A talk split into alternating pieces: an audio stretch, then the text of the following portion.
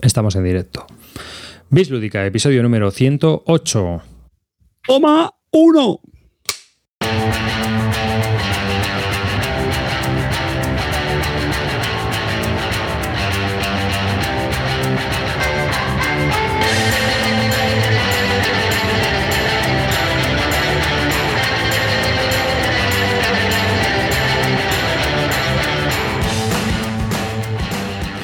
Hola y bienvenidos a un nuevo episodio del podcast de Bislúdica. Este es un podcast dedicado a los nuevos juegos de mesa. Y yo soy David Arribas, uno de los que presentan este programa, junto hoy a Carte. Buenas noches, malevajes. Que no. Que, que el ¡Hijo no puta! ¿Te quita el chiste o qué? No, señores, ¿qué tal, mozuelos? ¿Cómo estamos? Somos uno menos, pero no os preocupéis que os vais a hinchar a ir de juegos. Y Calvo. Hemos empezado bien. Joder, macho, no lo puedo creer, tío. ¿Ves, ¿Ves, cómo necesitamos medios? Necesitamos medios, porque es que esto no puede ser. Calvo necesita un- una fibra óptica. Calvo se ha, ca- se ha caído y Ah, volverá ahora. No el que nos falta el móvil y 56 bueno, kilobytes. Se, se nos ha caído también Clean, pero ha sido por fuerza mayor porque venía hoy de Essen y supongo que estará descansando. Y nosotros hemos decidido grabar por varias razones. Una de ellas es que, bueno, pues habían pasado dos semanas entre al final de nuestro último episodio y queremos intentar mantener una consistencia, si podemos, de dos, cada dos semanas un episodio. Eh, como todos sabéis, nos podéis seguir a través de las redes sociales, sobre todo a través de Twitter, en arroba bislúdica, y por supuesto tenemos una página web que es eh. Y por supuesto, si te gusta nuestro programa y quieres para ayudarnos, lo puedes hacer a través de nuestro Patreon en patreon.com barra. Cobramos por episodio una donación, aunque este episodio, el número 108, no lo vamos a, a cobrar. Este episodio es gratuito para todo el mundo. Es un episodio de bonus para también todos los, los patrones y lo hemos decidido así porque eh, suponemos que dentro de poco grabaremos también otro conjunto con Clean y hablaremos de más cosas. Lo que sí vamos a hacer para todos los patrones es un podcast exclusivo. Vamos a crear un podcast exclusivo solo para patrones. Eh, eh, Patreon tiene las herramientas adecuadas para hacerlo y en ese podcast lo que vamos a hacer durante esta semana, en cuanto pueda Clean y, coordinarnos, es comentar todas las novedades de Essen en exclusiva para, para los patrones, desde el punto de vista de Clean, claro. Y más tarde ya, pues ya hablaremos todos en un podcast más abierto a lo mejor sobre el tema. Ya veremos cómo, a ver cómo lo, encauzamos. Pero vamos, este es, es nuestro pequeño granito de arena a todas aquellas personas que nos donan y nos apoyan para, para que podamos continuar y seguir con, con los programas. Así que nada, muchas gracias. Y bueno, Carte, ¿qué tal la semana lúdica? Mientras vuelve Ca- Calvo, si vuelve, si no grabamos tú y yo, claro. programa de calidad ahí, donde, donde los haya. Pues bastante bien, la verdad, no nos, no nos quejamos. Esta semana en concreto ha sido bastante prolífica en, en partidas y, y pues nada, nada, en breve lo comentamos. No hemos jugado muchas novedades, pues, pues como ya sabe la audiencia, ese ha sido ya justo esta semana, en el, en el día en que estamos grabando el programa y, y pues nada, nos hemos estado reservando, hemos estado jugando otras cosillas, a unos juegos un poquito más, más viejunos, otros pues a lo mejor más, recientes de este en pasado, pero bueno, pero bastante bien. Sí, sí, sí. Pues yo también, la verdad es que he tenido una semana bastante guargamera. Eh, también he jugado mucho en solitario. Que fíjate, eh, tengo un chocho de reglas alucinantes y bueno, pues nada, por con- contar un poco así lo que he estado haciendo. He estado eh, también muy liado con, con, eh, los operacionales estos de Multiman Publishing, los OCS, aprendiendo a jugar, que como no tengas sensei ya, ya puedes dedicarles horas y como yo no tengo un sensei por aquí cerca, pues ahí ando con tutoriales. Ese 6, bueno, no veas, tío, es, es un juego muy exigente. Son juegos muy exigentes, de turnos muy largos. Yo creo que son los juegos más largos así a los cuales yo me he enfrentado. Y la verdad es que sí que se ve que son gratificantes, eso sí que es cierto. Pero claro, es que cada vez que superas algo es como un hito, ¿no? Entonces dices, bueno, macho, ahora he entendido esto. O sea, es- o sea, necesita, necesitan, son juegos muy espesos, muy complejos. Pues mira, hablando, ahora que hablas tú de estos juegos, eh, me ha dejado calvo esta semana el D-Day a Omaha Beach. Creo que tú Sí. también lo conoces, ¿no? ¿Lo has jugado tú? No, ese no lo he jugado yo. Ah, vale, pues ir a, a preguntarte es, bueno, para los que no lo conozcan, pues es un, un en, en solitario, pues como que está comentando David, evidentemente está ambientado en el desembarco de Normandía, en la, en la playa Maja, y, nada, todavía no lo he empezado, tiene, digamos, tiene pinta de ser un, un chocho ba- bastante grande, el mapa es grandecito, me dice Calvo, nah, si tiene poca densidad de counter, y cuando abro la caja y veo ahí que tiene un montonazo, digo, madre mía, es que los tiene que haber monstruosos, ¿no? Me imagino, de, de este estilo. No, yo es la primera vez que juego un Wargame en, solitario. Bueno, ni siquiera lo he jugado todavía, pero va a ser la primera vez que lo haga. lo que pasa es que casi todos los Wargames se pueden jugar en solitario. Muy pocos Wargames yo creo que, es, que no se pueden jugar. A lo mejor todos estos que tienen mucho faroleo, ¿no? O sea, a lo mejor de Guns of Gettysburg jugar en solitario es una patochet, porque el juego se basa mucho en lo que es el faroleo y en, engañar al contrario. Pero todos los demás, muchos, muchos se adaptan muy bien al juego en solitario. Son tan lío y tienen tanta gestión, ¿no? Uno de los problemas de OCS a lo mejor es que tiene mucha microgestión, sobre todo los grandes títulos. Es que hay títulos, tío, pues, pues que te partidas de tres meses, o sea que que es una barbaridad. Luego hay escenarios más, mucho más pequeños y hay juegos que han sacado que son muy pequeños y muy accesibles, ¿no? En una tarde o en un día te los juegas. O sea, que ¿Cuánto, pueden durar una partida más o menos de esto? Depende del escenario. Hay escenarios que te duran media hora y hay escenarios a lo mejor que puedes jugar, pues eso, lo que te digo, lo que tú quieras. Entonces, eh, los juegos de campaña suelen ser muy largos, pero hay escenarios que hay, pues los hay de, una hora, los hay de media hora y los hay de eh, toda todo el día. O sea, lo que, tú, lo que tú le quieras dedicar, realmente lo tienes que dedicar. Una de las cosas buenas también que tienen es que, claro, si te aprendes las reglas, realmente eso que tienes avanzado, ¿no? O sea, para, el resto de, sistemas, que lo único que cambian son las reglas específicas de cada escenario histórico. O sea que, bueno, es, una, ventajilla también. Y, ¿Y le vas a dar o no le vas a dar? Sí, sí, sí, sí, sí. Sí, porque la verdad es que tengo un mono de juegos en solitario. Esto yo lo va siempre por, por rachas. Tradicionalmente no soy mucho de darle, pero sí, sí que lo he pensado. Como tampoco estoy jugando mucho los fines de semana, pues tenía pensado dejar incluso el tablero montado en la mesa y hacer esas, ese tipo de fricadas. Pero sí que me apetece pegarme con el manual. También es cierto que ahora van a llegar las novedades de ese y ya veremos el tiempo que sacamos para, bueno, pues eso, para leer el reglamento y, darle. Pero la intención ahí, ahí está. Hmm. Pues ya está, pues ahora solo queda que llegue la segunda edición del Triumph and Tragedy, ¿no? Sí. Eso sí que estamos contando los días para que llegue. Sí, sí, Hasta la expansión para cinco jugadores o algo así. De hecho, mira, la, semana que viene tengo otra, otra partidilla y con muchísimas ganas de, volver a darle. Al Sekigahara también estamos ahí dándole. Ese me tienta muchísimo. Me está mirando con ojillos. No. Y después de los comentarios que hiciste en el programa que grabamos, donde hablaste de él, me tienta mucho. Yo creo que a ti te iba a gustar mucho, ¿eh? Estoy aquí. Qué lástima, perdón, perdón por la interrupción. Son las cosas de vivir en un pueblo inmundo que hace que no llegue la cobertura o yo qué sé, y tener medios, pues eso, estar grabando con un Spectrum. Lo siento, chicos. Bueno, nosotros estábamos aquí hablando de cháchara mientras tú volvías y no volvías. Y ahora cuéntanos tú que tenías aquí un tema de una movida que has probado y te gustaría compartirla con todos pues nosotros. voy a hablaros de un poco un tema casi pseudo off topic, pero que luego voy a linkearlo perfectamente con los juegos de mesa, ¿no? Eh, es que ayer tuve una experiencia. Eh, fuimos cuatro que fuimos a un escape room que había en Madrid que parece ser que estos sitios están teniendo una proliferación bastante amplia en los últimos años. Hemos sido invitados como Bislúdica hace como tres años, una cosa mal, si una cosa así, si mal no recuerdo, ¿no? Arribas. Por, por lo menos. El room de, de, Madrid nunca, nunca fuimos, no sé, nunca nos hemos podido, hemos tenido el tiempo para ir y ahora, bueno, pues eh, me he reunido con otros amigos y hemos podido ir y la verdad es que he salido encantado. Escape Room es un, es un sitio, es una, pues hay varias, presentaciones, os explicaré, en el que son habitaciones temáticas, en el que tú entras en una habitación o habitaciones, eh, te cierran, tienes una hora de tiempo para pues, salir de ahí. Y como son temáticas, pues dependiendo del tema, pues eh, tardas lo que tengas que tardar, eh, vas encontrando pistas, hay especies de, con letras, con números, un sinfín de cosas, jeroglíficos, puzzles, lo que vaya siendo así. y, si, y si eres hábil, pues en una hora, pues antes de la hora, pues sales. Entonces, bueno, yo al que fui fue al, al Enigma, que es Juegos Enigma Madrid, Em, pero hay un montón más de, de, ellos. Entonces, este estaba, este es como militar, ¿no? Tienes que entrar en una base militar eh, está todo muy bien ambientado, te sale, te recibe un tío vestido de militar, que es el coronel de la base, entonces te dice que vas a entrar en, una base secreta enemiga, tienes que encontrar un virus, bueno, tampoco quiero contar nada para que no desvelaros los secretos de estos, y bueno, pues la verdad que está muy bien ambientado, es muy divertido, y hay otras más en Madrid, como por ejemplo unas de un, em, de un alquimista, que tienes que entrar en eh, los aposentos del alquimista para conseguir la, eh, la pócima de la vida eterna, entrar a una prisión, a una mansión y para robar algo, y todo, para esto todo tienes una, hora de tiempo.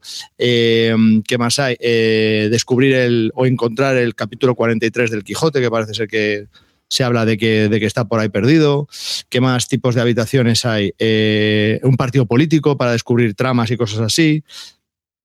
No sé, me dejo muchos, tengo aquí muchísimas propagandas de todo. La verdad que hay, hay, un montón de sitios en Madrid, en Barcelona también parece que hay mucho. Y bueno, eh, pues la verdad que está muy de moda y son muy divertidos. Los precios varían entre 40 y 60 euros, a unos 70 eh, por grupo, es de dos a cinco personas y es una, hora de tiempo más o menos entre la preparación de antes como 10-15 minutos más lo que hablas con el señor después, pues en una hora y media pues eh, has pasado una, hora y pico bastante, bastante agradable y bastante divertida. Eh, hay distintos niveles de, dificultad en cuanto a las habitaciones y el tema que hay. Y bueno, este, este era un nivel medio, yo creo, y la verdad que lo, superamos bien. fue muy divertido, nos pasamos un gran rato. Eh, y le dimos a la cabeza bastante. No quiero desvelar nada de lo que prueba ni nada, porque la verdad que eh, podéis ir y podéis hacer vuestras reservas. Eh, son, sí, es, una actividad. Es, una actividad más, es un ocio alternativo que tiene que ver con los juegos, entonces pues lo quería explicar aquí. Y el link que quiero hacer con los juegos de mesa es que en este, en este año 2016 están saliendo varias iniciativas para pasar estos juegos del Escape the Room al tablero. Entonces, eh, el primero del que os quería hablar es un... Eh, se llama, espera, porque también se me ha muerto el iPad. es el día de la muerte. sacó, uno Mercurio, el este. espera, espera, arriba. Entre, entre tantos cuento un chiste, que no, que no voy a contar un chiste. Eh, se llama así, no, no quería hablaros del de Mercurio, quería hablaros antes de otro que se llama eh, Escape Room The Game, ¿no? Es un eh, juego em, en el que vienen eh, cuatro tipos de, juegos con un contador común para todos ellos, con distintos niveles de dificultad. bueno, pues hay jeroglíficos, hay palabras, hay números, hay decodificadores. Entonces, bueno, son cuatro juegos en una caja y eso. Lo que pasa, ¿cuál es el problema de estos juegos? Pues que tienes para una sesión y ya está. En esta caja en concreto vienen cuatro. un cajote grande con un montón de historias. Luego está otro que se llama eh, Escape the Room eh, Misterio en la mansión del observatorio, que lo ha editado Mercurio. Eh, es de 3 a 8 jugadores y bueno, pues es un poco, está ya en castellano y es un poco también eh, lo mismo, ¿no? Lo que pasa es que este creo que es solo un caso y bueno, hay deducción, eh, intrigas también, un caso que te ponen y bueno, pues eh, puedes pasar una tarde muy agradable jugando a esto. Y por último, acaba de salir en Essen tres jueguecitos de caja pequeña de Cosmos que están en torno a los 13 euros, que espero que lo saquen en castellano, en el que son juegos de 60-90 minutos de una sesión única. Entonces, son, se llaman Exit el juego, Das Spiel, y están hechos por Marcus Einka Brandt. Eh, son tres cajas distintas y cada uno supone un, propone un reto con una ambientación distinta y es un jueguecito pues para, pues eso, después de comer una tarde de 60-90 minutos, abres la caja, viene un, un, caso y ya está, lo haces y no tire más. Lo bueno es que son 13 euros, tampoco supone mucho y bueno, pues puede ser algo, una alternativa a cualquier otro juego de mesa eh, convencional de los que nosotros tenemos en casa. ¿no? Entonces, bueno, quería comentaros esta iniciativa como Escape Room y luego trasladar un poco la idea a lo que son los, juegos de mesa que parece que también están empezando a sacar bastantes, bastantes cositas. No sé, ¿alguna pregunta? ¿Queréis saber algo? ¿Pasáis de todo? Oh, muy interesante. A mí me ha gustado mucho esta conexión que has hecho entre la, actividad y, los juegos. Pues sí, está bastante bien. Estoy así, soy así. Mm, Entiendo que Es un party, ¿no? O sea, podríamos decir que son como, bueno, hay que pensar, pero al final no dejan depende del nivel de dificultad de las deducciones. O sea, me, explico. En el que nosotros estuvimos es encuentras algo que te sirve para, que te da la pista para la siguiente cosa, que te da la pista para la siguiente cosa, que te da la pista para la siguiente cosa. ¿Entendéis, no? El tema es que había una pista que encontramos, imagínate que encontramos un objeto en el minuto 10 que te sirve en el minuto 50. Entonces, como has encontrado un montón de pistas, has hecho un montón de historias, cuando estás en el minuto 50 y no lo ves, no te acuerdas que hace 40 minutos tenías una cosa que te puede ayudar ahora. Entonces, si haces muchas de esas, pues es cuando el juego empieza a ser complicado. ¿Sabes? Que no, las pistas no son correlativas y sucesivas. Ya, ya. Pues claro, al saltar en el es cuando empieza la complicación. Bueno, y una pregunta, bueno, dos preguntas, Javi. Una, entiendo que habrá una persona de la organización que, os, que os eche una mano, ¿no? Si os quedáis un poco atascados, ¿no? si lo que tiene, tenemos unos walkie-talkies, en este caso unos walkie-talkies, como era el coronel, nosotros éramos unos agentes que nos estamos infiltrados en las bases enemigas, pues lo que hacía era, nos avisaba de vez en cuando de, de dejar de la que no vais a hacer nada con el cristal, que me estáis jodiendo la base enemiga. O sea, de dar, dejar ya de dar con el martillito, coño, ya. ¿No? Te va diciendo, te va orientando un poco de, de por dónde tienes que ir si es que estás muy perdido. Indudablemente, lo que, lo que, sí, esto es, eh, lo que sí tienes que hacer es un grupo de 4 o 5, recomendable, porque si vais todos a hacer lo mismo, ya os lo digo, hay tantas cosas que hacer y tantas pistas que cada uno se tiene que dividir y empezar a hacer cosas y gritando las cosas que van haciendo. Yo encontré una cosa que no sé qué, ah, pues a ver, dame los números, no sé qué, tal, ah, sí, hostia, aquí funciona, venid todos, hemos visto esto. Es porque si vais todos a hacer lo mismo, no, no da tiempo, no da tiempo. Hay que dividirse en grupos porque si no, no, no sales. ¿Y cuánto duramos? Sí, sí, el señor, ¿La sesión, él, tiene, el, el- el se señor manipulan tiene cámaras. cositas y abres cajones y eh, Sí, sí, tienes sí, que sí, sí, eh, sí. Quitar combinaciones de cerraduras y cosas así, me imagino, ¿no? Sí, sí, sí, sí, todo, todo, todo. Ordenadores, craquear ordenadores, o sea, hackear ordenadores, eh, yo que sé, tener puzzles de piezas que hay por ahí sueltas que las vas recopilando y dices, coño, estas piezas se parecen mucho, a ver, déjame que las junte a ver qué pasa con esto. Coño, si te da un número, hostia, ¿y este para qué sirve? Tú luego ves un papel que te dice que el número que encontraste antes te sirve para, no sé, eh, hay cuadros que de repente ves los cuadros y ah, quitas un cuadro y ves un agujero en la pared con una clave también. Ya, ya está, ya está haciendo spoiler, cuidado. Vamos, que- No, que no, esto- no estoy- No, no, Esto- que- esto a ver, que estoy dando. Estoy diciendo cosas que no tienen nada que ver con lo que he hecho. ¿Cuánto dura una O sea, sesión, no Javi, de esto, más o menos? Bueno, pues la, la verdad es que en cuanto que entras, eh, una hora. Lo que pasa es que el señor, pues también va viendo si eres muy torpe, pues te lo amplía un poco más o te, ¿sabes? Pero vamos, salimos con tres minutos clavados. O sea, fue, estuvimos al al límite, límite, límite. Y la verdad que muy bien, porque empezamos así como de cachondeo, jiji, jaja, y al final una puta tensión, que no salgo, que no salgo, coño, dame la clave, que no sé qué, que esta no entra, que te has equivocado en el número, que no, por lo del revés, que no, no sé qué, tal. Bueno. Mm, Muy bien, muy bien, muy, muy, muy divertido, muy divertido. Pues ya solo queda, pues eso, también jugarlo en mesa. Y bueno, de los juegos de mesa, pues no sé cómo se podrán. eh, Bueno, pues ya. eh, Bueno, no es, se podrá es una idea todo, ¿no? Pero es la misma idea realmente, ¿no? Tener componentes. Sí, lo que pasa es que los cajones, sí, lo que pasa es que, claro, nunca puedes recrear lo que puede pasar en varias habitaciones eh, en un juego de mesa, ¿no? No, claro, pero sí lo que he visto por las imágenes de estos juegos es que cuando abres la caja hay como cuatro cajas y cada una es que son grandes y en cada una pues hay distintos aparatos eh, y complementos que te ayudan pues a desarrollar con un papel con la historia, que te ayudan un poco a, Sí, os apoyará sí. más en acertijos y deducción y cosas así. Sí, bueno, que tampoco voy a dar pistas de todo lo que se puede encontrar uno, pero vamos, que cuanto menos es una cosa muy, muy curiosa, muy curiosa, muy, muy divertida y os animo a todos a que, a que si tenéis la oportunidad de iros a un escape room, vayáis porque merece mucho la pena. Pasas una hora y pico de tu tiempo bastante entretenido y divertido. Y nada, hasta aquí el tema de hoy. Escape Ah. room. Pues nada, ya eh, si probamos alguno de estos aquí con la familia ahora que vienen fechas de estas de juntarnos toda la gente, te cuento. Porque a mí, a mí me has dado una idea, ¿eh? Para cuando nos juntamos todos que somos un se porrón. puede regalar y eso, se puede hacer cheque regalo de este tema y bueno, eh, y luego si te metes en este mundo es que hay infinidad de temas. Hay también una pirámide que tienes que salir de la pirámide. No sé, eh, es que es que hay, es que hay mil. Y más que va a haber. Aún es que atrapa- atrapado en un museo con animales y tienes que salir. Sí, sí, hay, hay un montón. Pues nada, pues lo probaremos a ver qué tal. Eh, pasamos a un zombie. Ay, espera, espera, espera. Hay una que, que mola esta. Que hay un zombie que está pegado a la pared con una, un tío de verdad y está pegado a la, con una cadena. Entonces, a medida que va pasando el tiempo, el zombie se va liberando de la cadena y se va, tiene más amplitud y más movimiento. Entonces, cuanto más tiempo va pasando, el zombie te está dando por culo, se mueve entre ti y bueno, tiene que ser es un agobio de cojones. También estar con el bicho ese ahí. Que te quites, coño. Quita pesado. Anda que sí. Te mosqueas y le sueltas allí un cruché, ¿eh? ¡Zasca! Que te quites, coño. y le tumbas al zombie. ¡Pum! Y Ya, ya la tienes liada, pero ahí sí que tienes que hacer una Iba escape a la. Guardia Civil a ella. Por eso, por eso. y, tú, y tú pensando que la Guardia Civil son de mentira. Ay, cuartelillo. Que hay cuartelillo. El cuartelillo va a ser tú. Me cago en mi padre, el cuartelillo. A lo mejor te, piensas que también son unos strippers y tú, venga, ahí, wow, wow, wow, wow.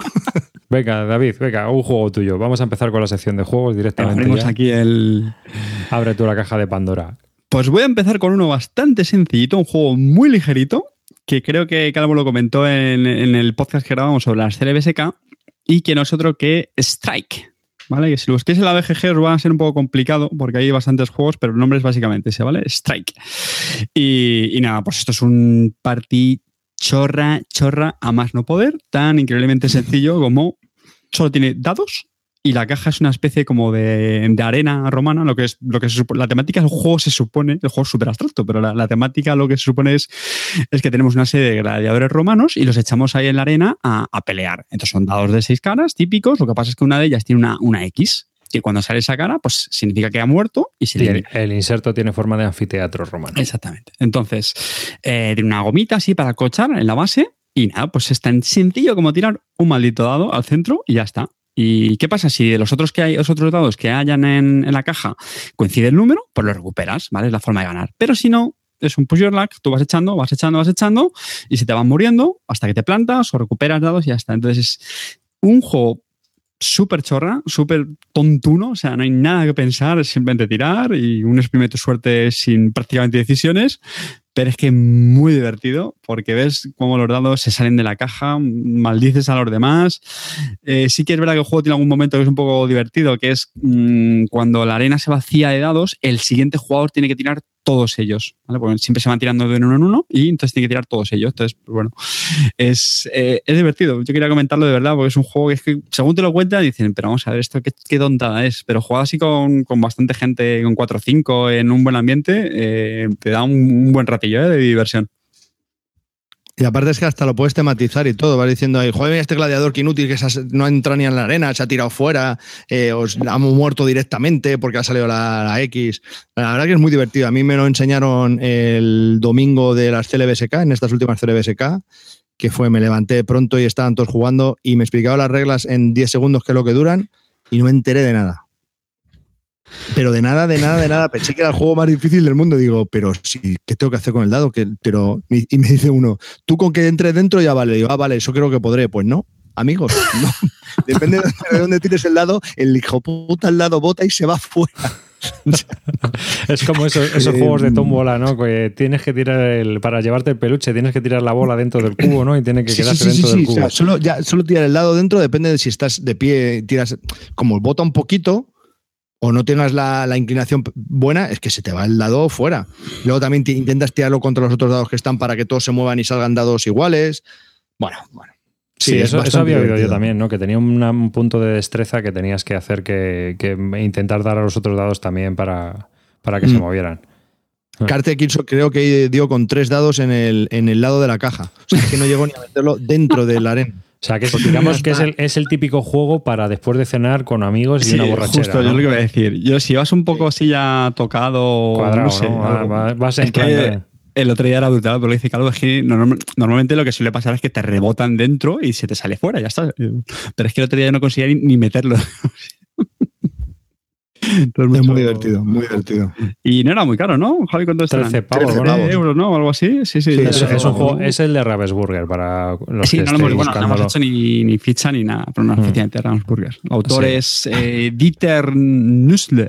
Yo ya es que oí hablar, oí hablar cuando las CLBSK, oí hablar el otro día, ya le tenía yo fichado del otro día, digo, wow, bueno, digo, mira, esto, este es uno de esos típicos chorras que a lo mejor si haces un pedido ahí a, a algún sitio lo puedes pedir y tal.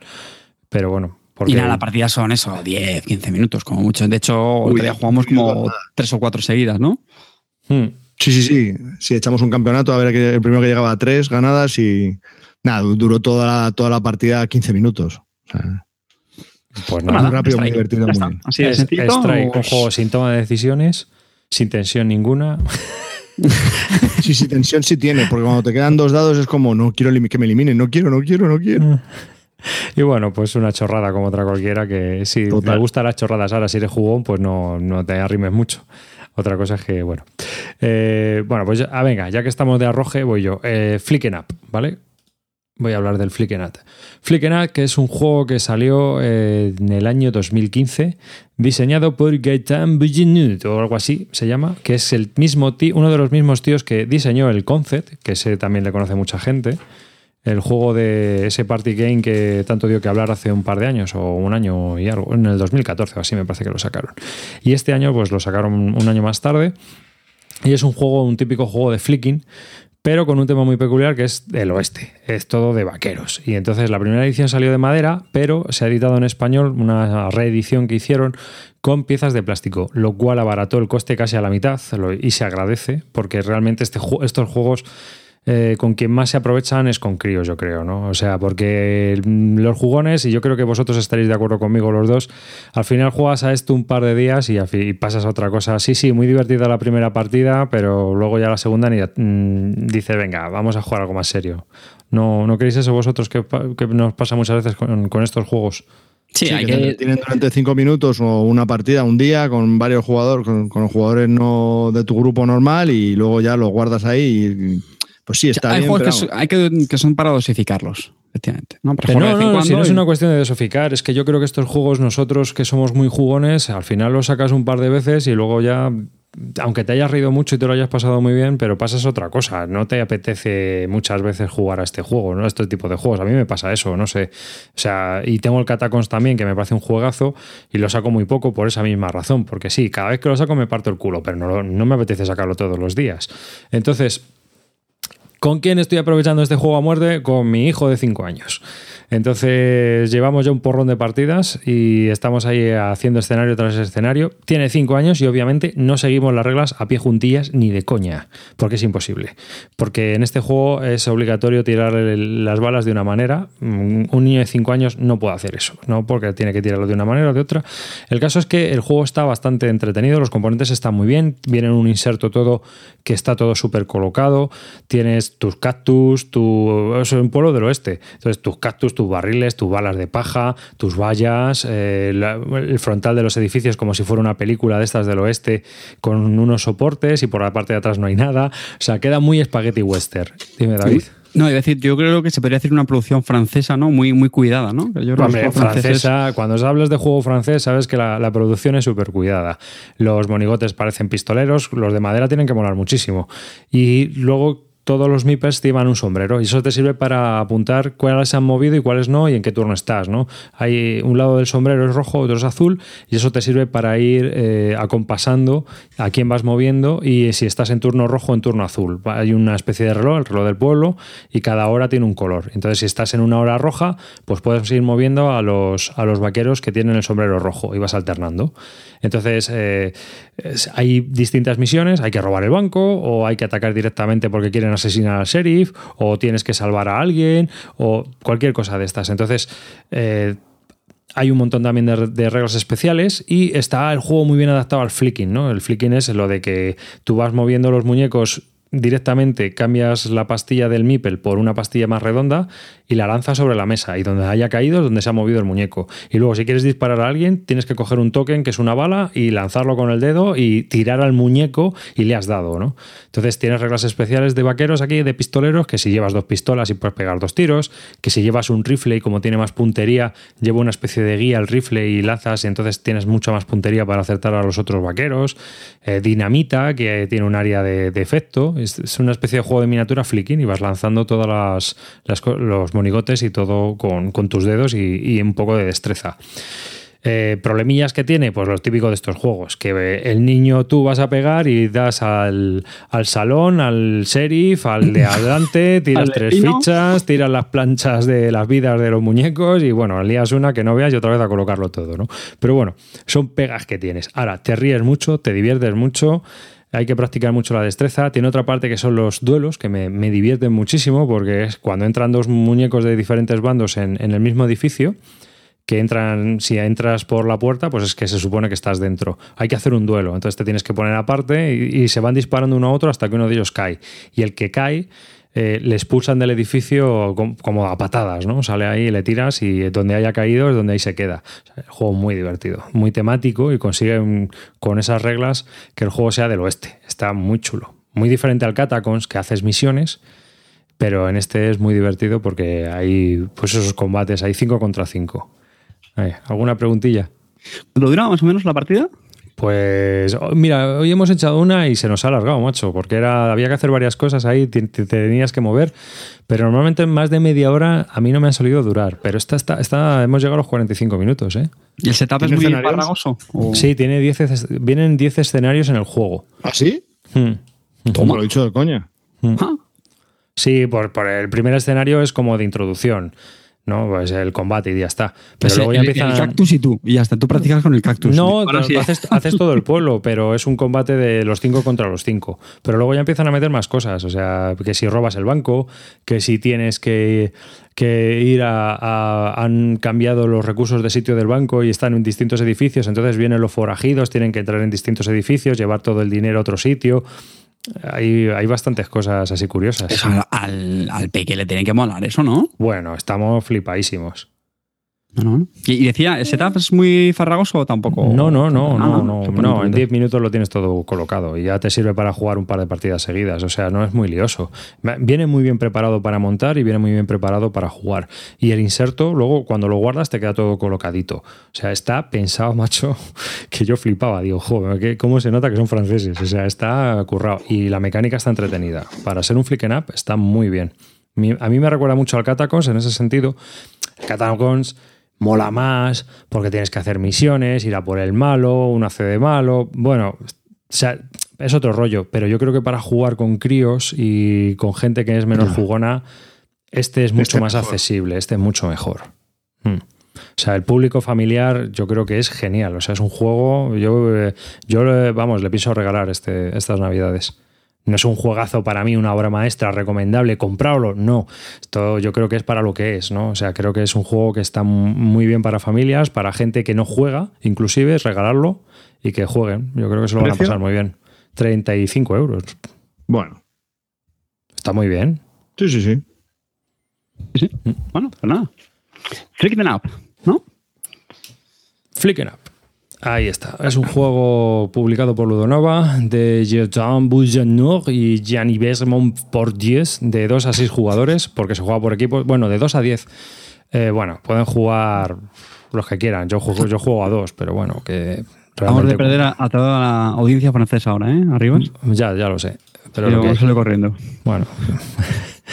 y nada, de edad 7 años o más. Bueno, yo juego con mi hijo de 5. Hacemos trampas con las reglas porque no podemos hacerlas como vienen exactamente en la, esta. Y después, obviamente, obviamente, una, cosa sí os digo, no seáis muy quisquillosos ni tiquismiquis con este juego porque las cosas se mueven sobre la mesa y más si tienes un crío. O sea, que es que no vas a acabar las cosas colocadas donde empezaron ni de coña. O sea, que hay que ser bastante flexible a la hora de, de jugar este juego. Y más si tienes pequeños entre medias. Pero bueno, que es lo que hay es muy divertido y a, a mi peque le ha flipado. O sea que... Game of the Year para mi peque. Junto al Pingo Pingo, que me tiene que matar también. El Pingo Pingo y el, el Flicken Up. eh, las- de momento. Así que esto es. Así- Calvo, sube la media. Sube la media, venga. Bueno, voy a subirla un poquito más. Vamos a dejarlo gordo para el final. Eh, nada, os voy a hablar de un deck building game, una de mis mecánicas eh, preferidas y favoritas. Eh, os voy a hablar de Mystic Veil. Mystic Veil es un juego de 2 a 4 jugadores de Alderac Entertainment Group, AEG. Eh, o el del, diseñador es John DeClaire y bueno, las partidas están en torno a la hora, no llega. No llega. Eh, um, ¿Cómo va este juego? Bueno, pues tú tienes un mazo de 20 cartas y siempre va a ser 20 cartas. Las cartas están divididas en tres partes, arriba, medio y abajo. Y algunas cartas tienen algo como una fotito con un texto arriba, otras en el medio otras abajo. Entonces, lo que tienes que hacer, te dan puntos de maná, eso, eso que, te- que tienes te da puntos de maná y con los puntos de maná, cuando los sacas en tu parte del tablero, pues te permite comprar las cartas por, con lo que te ha costado el maná. Hay de tres tipos de niveles, entonces cuando consigues esa carta, lo que haces es insertarla dentro de tus cartas. Es como una lámina transparente que lo que haces es eh, las cartas que tú tienes, tu- tus 20 cartas que están plastificadas, pues metes este, este carta que has comprado, la metes dentro de tu funda y así tu carta aumenta. Entonces, que solo tienes la parte de abajo, pues te coges una parte de arriba, entonces ya tienes una parte de arriba y una de abajo. Entonces, cada vez que saques esa carta, pues te va a hacer mm, dos cosas. La carta pues se va a ir incrementando, ¿no?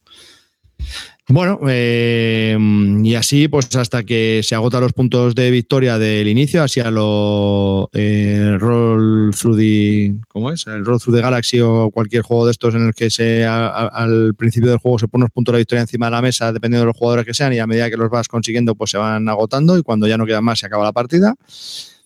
Eh, y bueno, pues ¿qué, ¿qué me gusta de este juego? Pues el, el mero hecho ese de tener que ir comprando cartas y metiéndolas en las funditas de tus cartas. Al final tienes 20 cartas y van a ser siempre las mismas, lo que pasa es que las vas a ir mejorando. Entonces, cada vez que saques las cartas, pues van a ir haciendo cosas cada vez más nazis. Eh, y eso está muy bien, porque tienes que decidir en algún momento cómo meter la carta, si la pongo en esta o la pongo en la otra, si quiero dejar algunas blancas o para luego, más adelante. Y luego también vienen otros tipos de símbolos para comprar unas cartas, para comprar unas cartas que te van a dar o un bono en cuando las uses o puntos al final de la partida. Y estas no se insertan dentro de tus, de tus 20 cartas. Y bueno, eh, ¿qué es lo que pasa? Que a medida que vas metiendo cartas dentro de las cartas, los símbolos eh, empiezan a perder el color, se ven cada vez peor.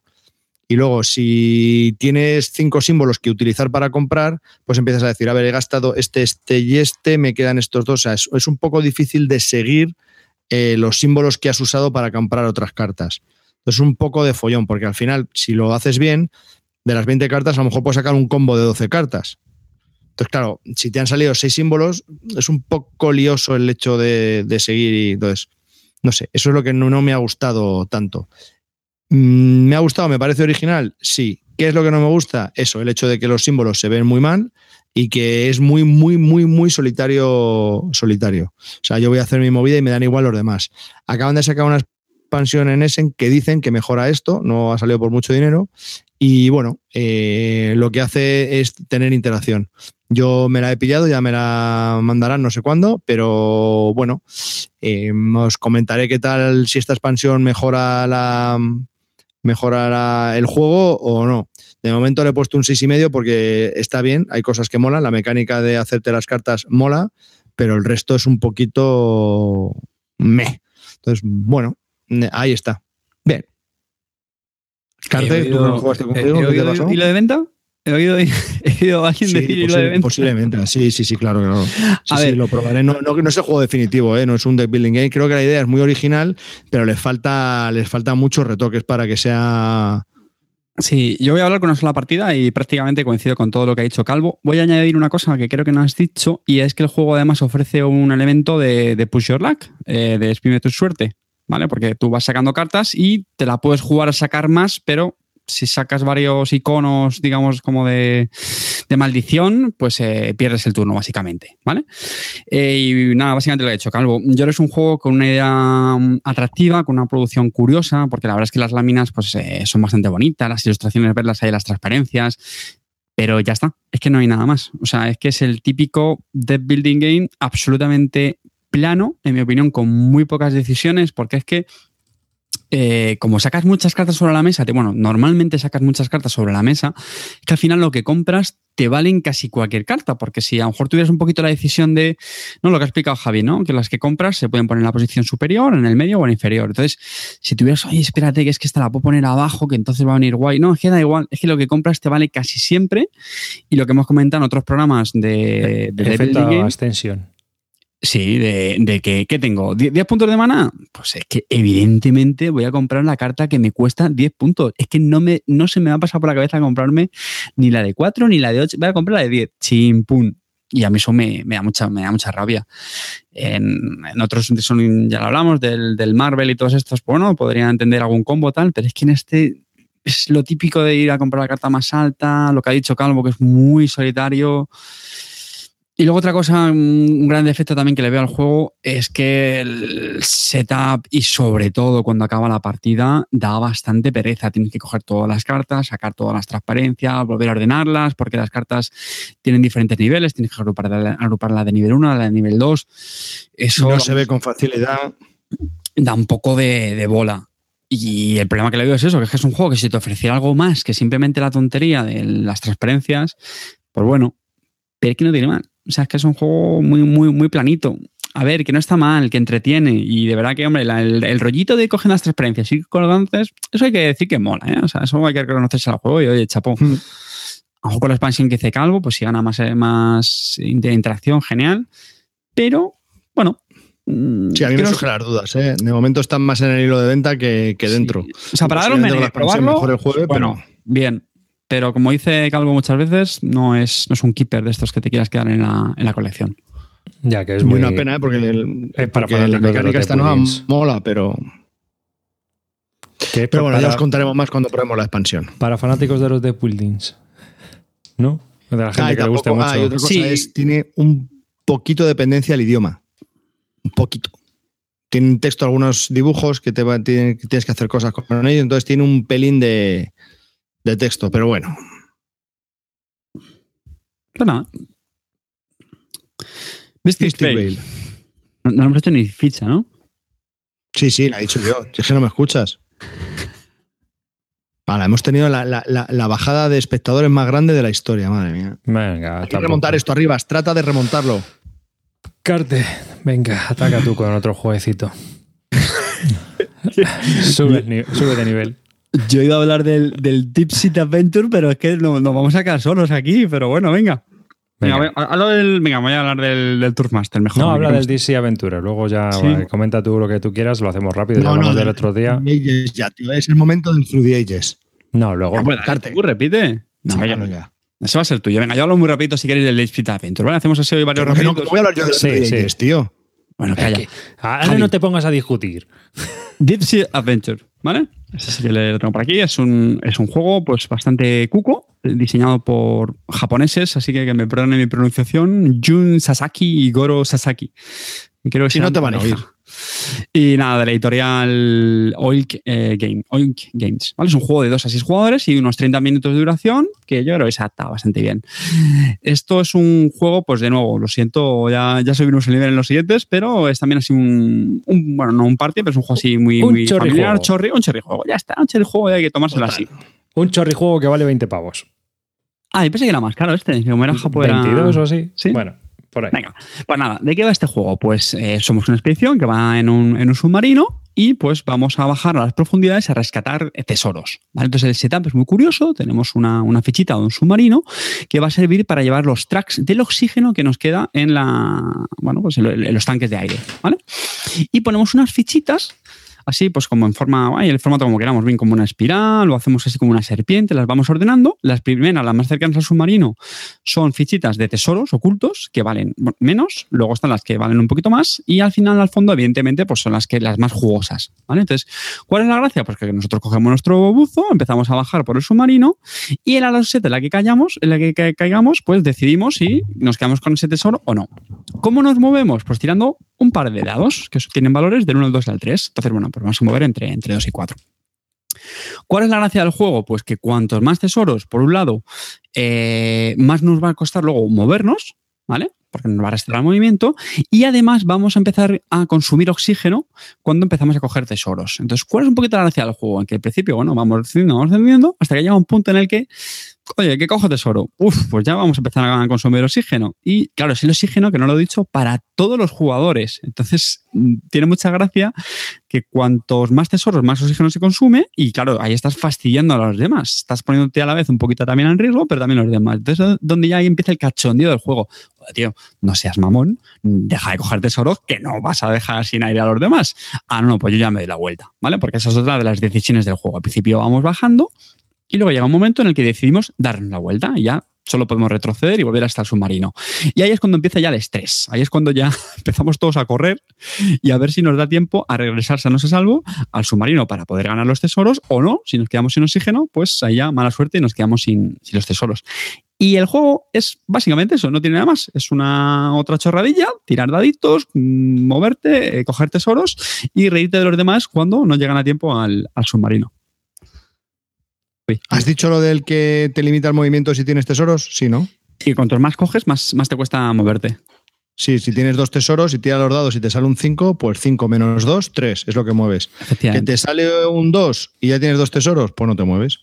Entonces, claro, cada vez se va y el, y el- y el oxígeno se sigue gastando. Entonces, cuando se acaba el oxígeno, todo el que no haya llegado al submarino está muerto. Y así tres veces.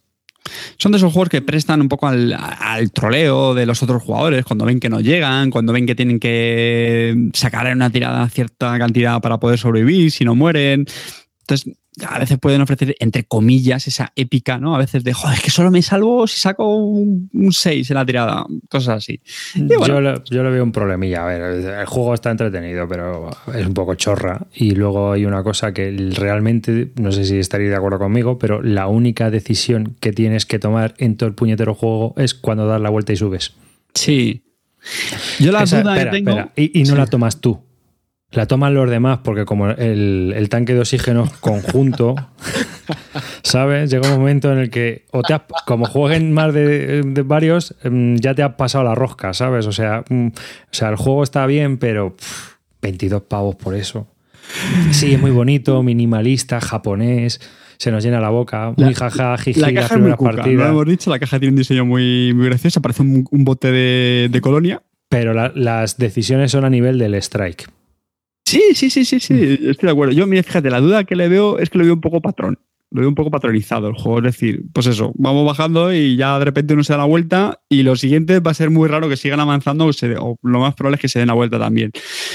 Pero nosotros hemos, hemos jugado dos partidas, ¿no? Me parece. Y la verdad es que las dos lo hemos pasado bastante bien. Yo creo que también son juegos que hay que dejarlos reposar, evidentemente, sacarlos a lo mejor en situaciones muy, muy específicas pues, típica cena de Navidad, algo así con la familia. Eso, funciona bien con la familia, sí. Mm. Pero vamos, es que es lo que te digo, que subes para arriba cuando mm, ya los demás lo han decidido que tú tienes que subir. Sí, sí, sí, no, eso estoy, estoy de acuerdo. ¿eh? Pero te digo, en nuestra partida, las dos, no, lo hemos pasado bien. Bueno, tienes otra decisión que es cuando tienes que coger el tesoro, decides no cogerlo para poder seguir moviendo. Mm. Uy, ya, pero eso es una decisión. coger uno y dejar otro. Tampoco. No, no, que no, que no. es, es, es, cuando subes para arriba. decir algo.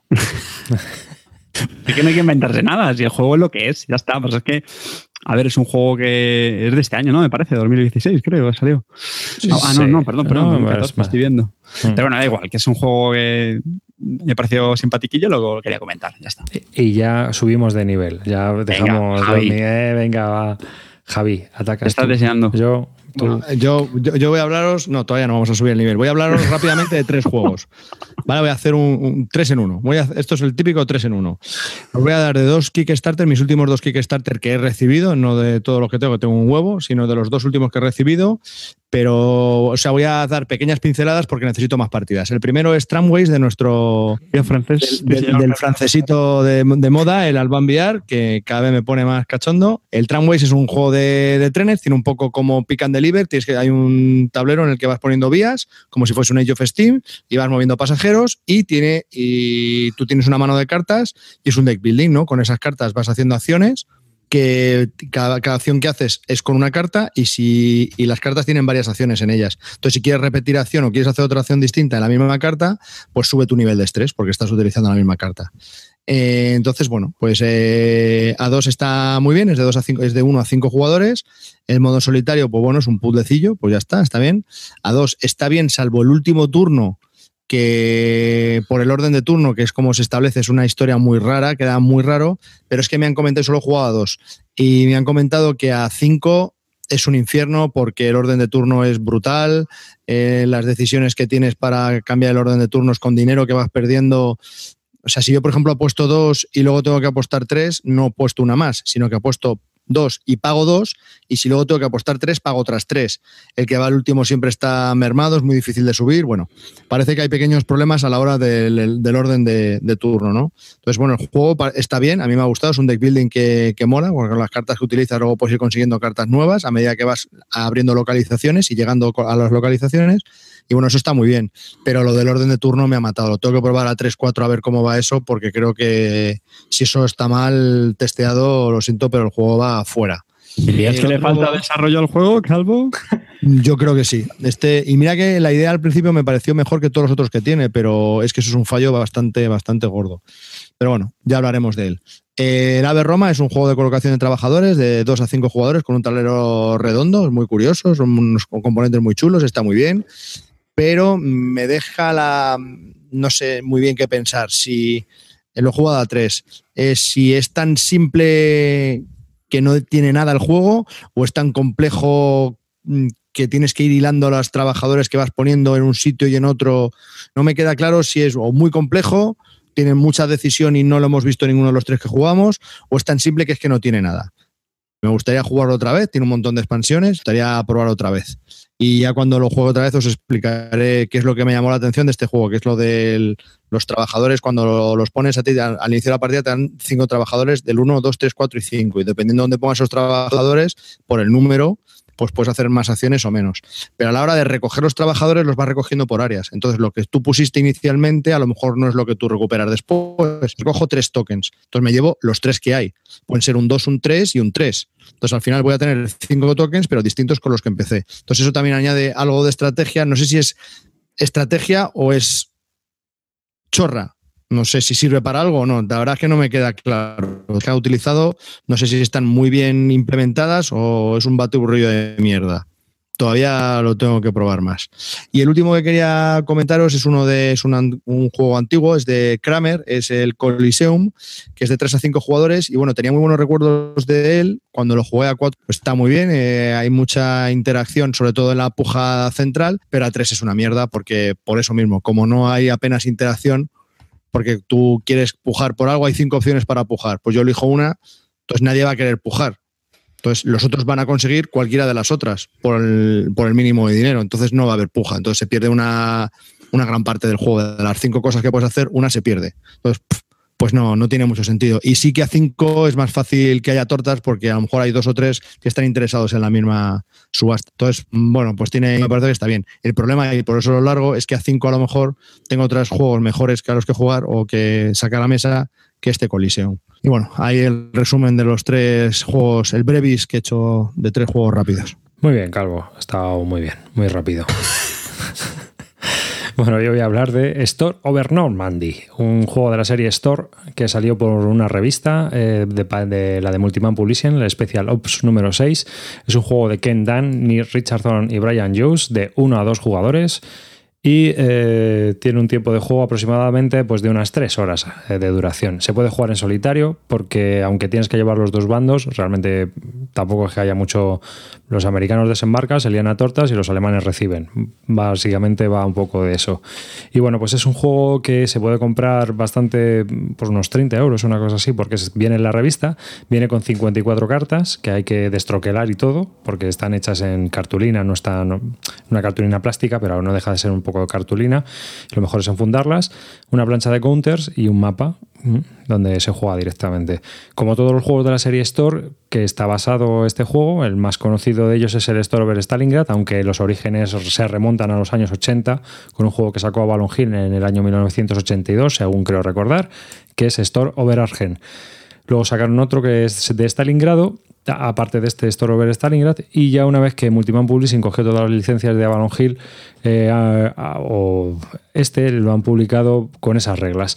Son unas 12 páginas de reglas muy sencillas, aunque las reglas en el juego son bastante liosas por lo menos a mí me resultaron bastante liosas. Hay cosas que no están bien explicadas, hay cosas que están transpuestas y bueno, es un poco lioso. Pero el juego pues intenta simular de una forma muy, muy, muy sencilla lo que fue el desembarco de Normandía eh, durante los ocho primeros días.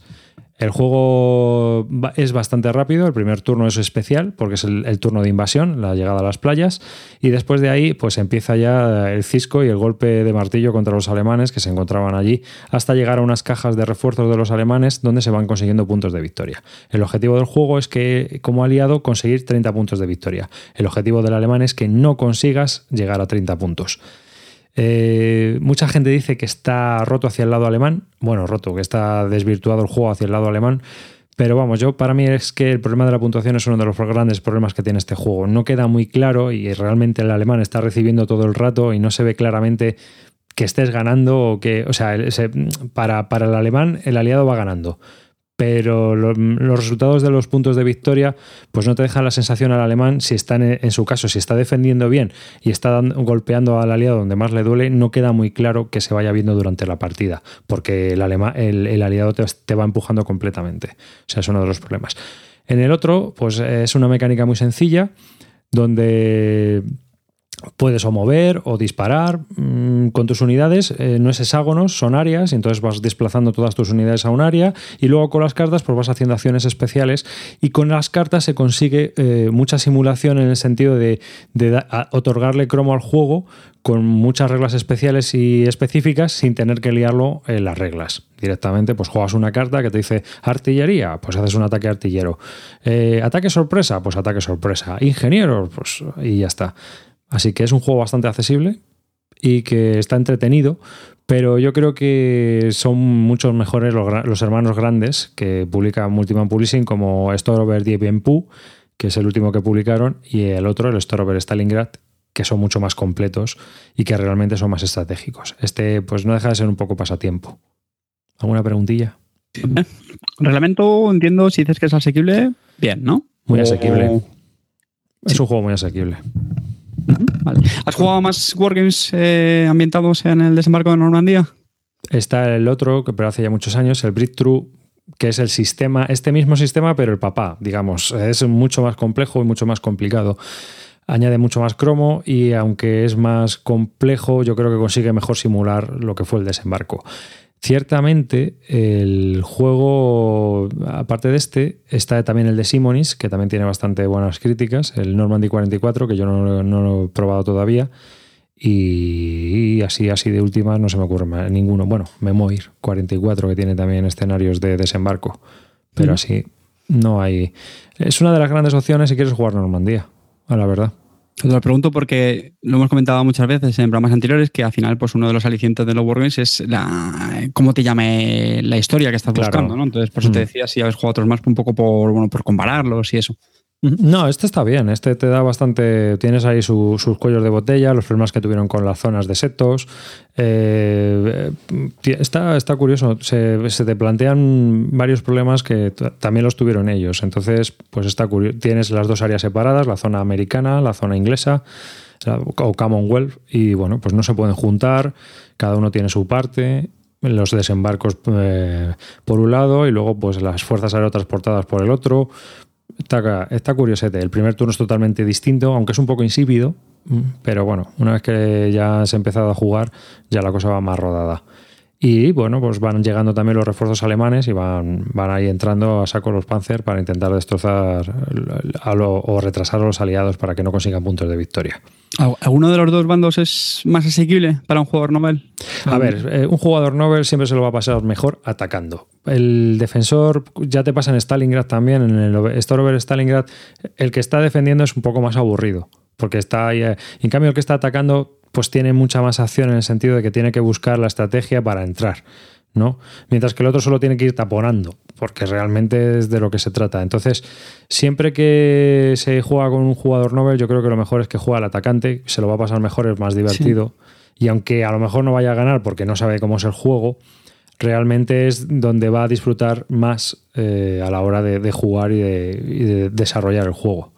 Interesante esto que has dicho, porque la verdad es que se puede aplicar, yo creo, a muchos juegos de confrontación. Sí, seguramente. Sí, sí, sí. seguramente. Estoy pensando Sí. en, en otros y yo creo que se cumple ese, ese patrón, ¿verdad? Claro, es, ¿no? es Que sea- innato, ¿no? Te gusta más eh, atacar y el, al contrario, yo creo que alguien que tenga más experiencia suele ser más importante saber defenderse, ¿no? Para que la partida a lo mejor no acabe de de manera muy, muy abrupta o no, suele pasar al contrario. Si el que tiene más experiencia es atacante, suele acabar en una partida que antes de tiempo, ¿no? Porque al otro lo ha, lo ha masacrado. Mm. Sí, pero vamos, son, son juegos que son. Yo creo que son bastante accesibles, aunque no hayas jugado nunca un Wargame. El problema de este, a lo mejor, es el reglamento, que no quedan cosas claras. Entonces, estos que son de caja, el Storover, Stalingrad, que son, me parece que son seis páginas de reglas, realmente es muy accesible. Eh, y el otro que hay, el, el Storover die Bienpu, eh, no deja de ser un asedio, que es eh, la batalla, una batalla famosa que hubo en Indochina, cuando no era Vietnam todavía, que todavía estaban los franceses.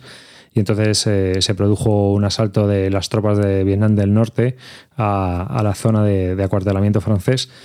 Y es una batalla bastante famosa. Y entonces el desarrollo de toda esa batalla, pues eh, en seis páginas de reglas, ahí lo tienes. Dicen que es mucho más divertido y dinámico que el Storover Stalingrad, o sea que. De estos hay un montón en revistas. En los store se adaptan mucho para juegos en revistas. Si los buscáis, vais a encontrar un porrón, pero un montón. Cuando, dices en revista, que, o sea, que el juego viene en una revista. Sí, este juego viene en una revista de Multiman Publishing que publica, que es la Special Ops, la número 6. Y, ahí van todos los, las fichitas, los counters y todo en eso. En la Battle Magazines también se han publicado varios store.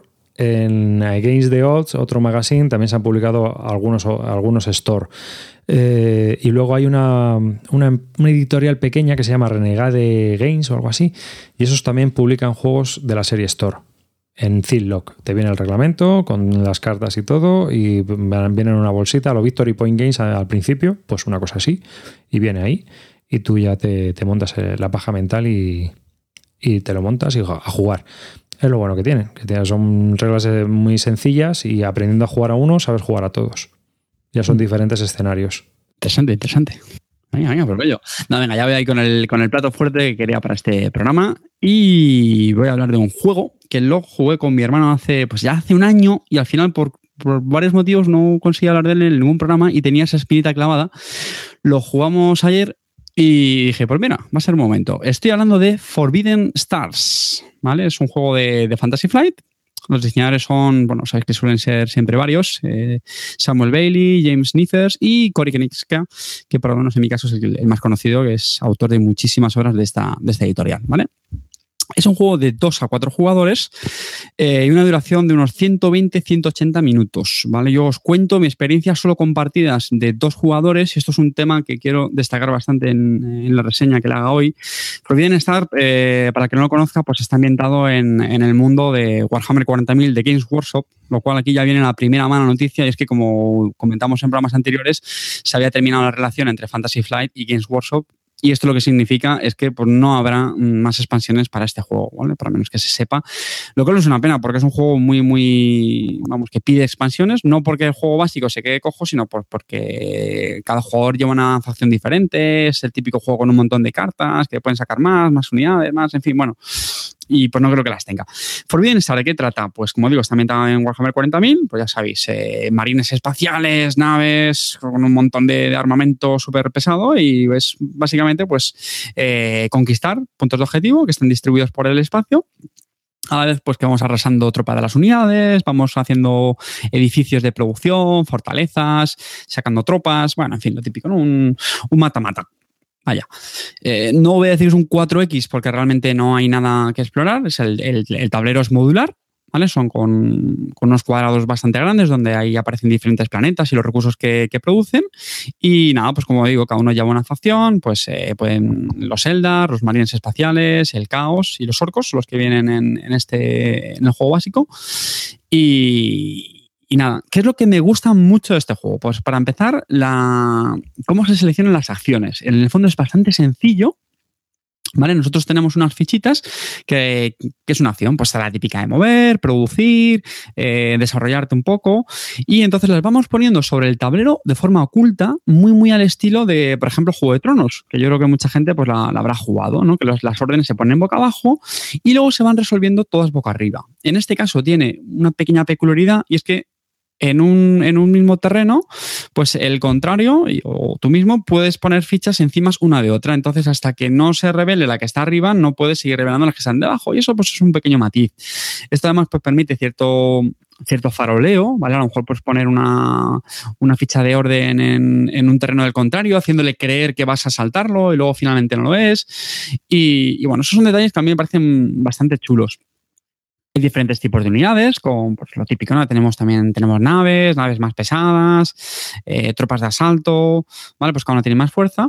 Y luego el combate, pues la verdad es que también es interesante, porque el combate básicamente lo que se hace es que se tiran, bueno, pues con las unidades se, tiran una serie de dados con un límite, ¿vale? Es decir, no es lo típico de voy a amasar un montón de tropas y les voy a lanzar contra este, ¿vale? Porque al final vas a tener un, límite de dados, da igual las que lleves.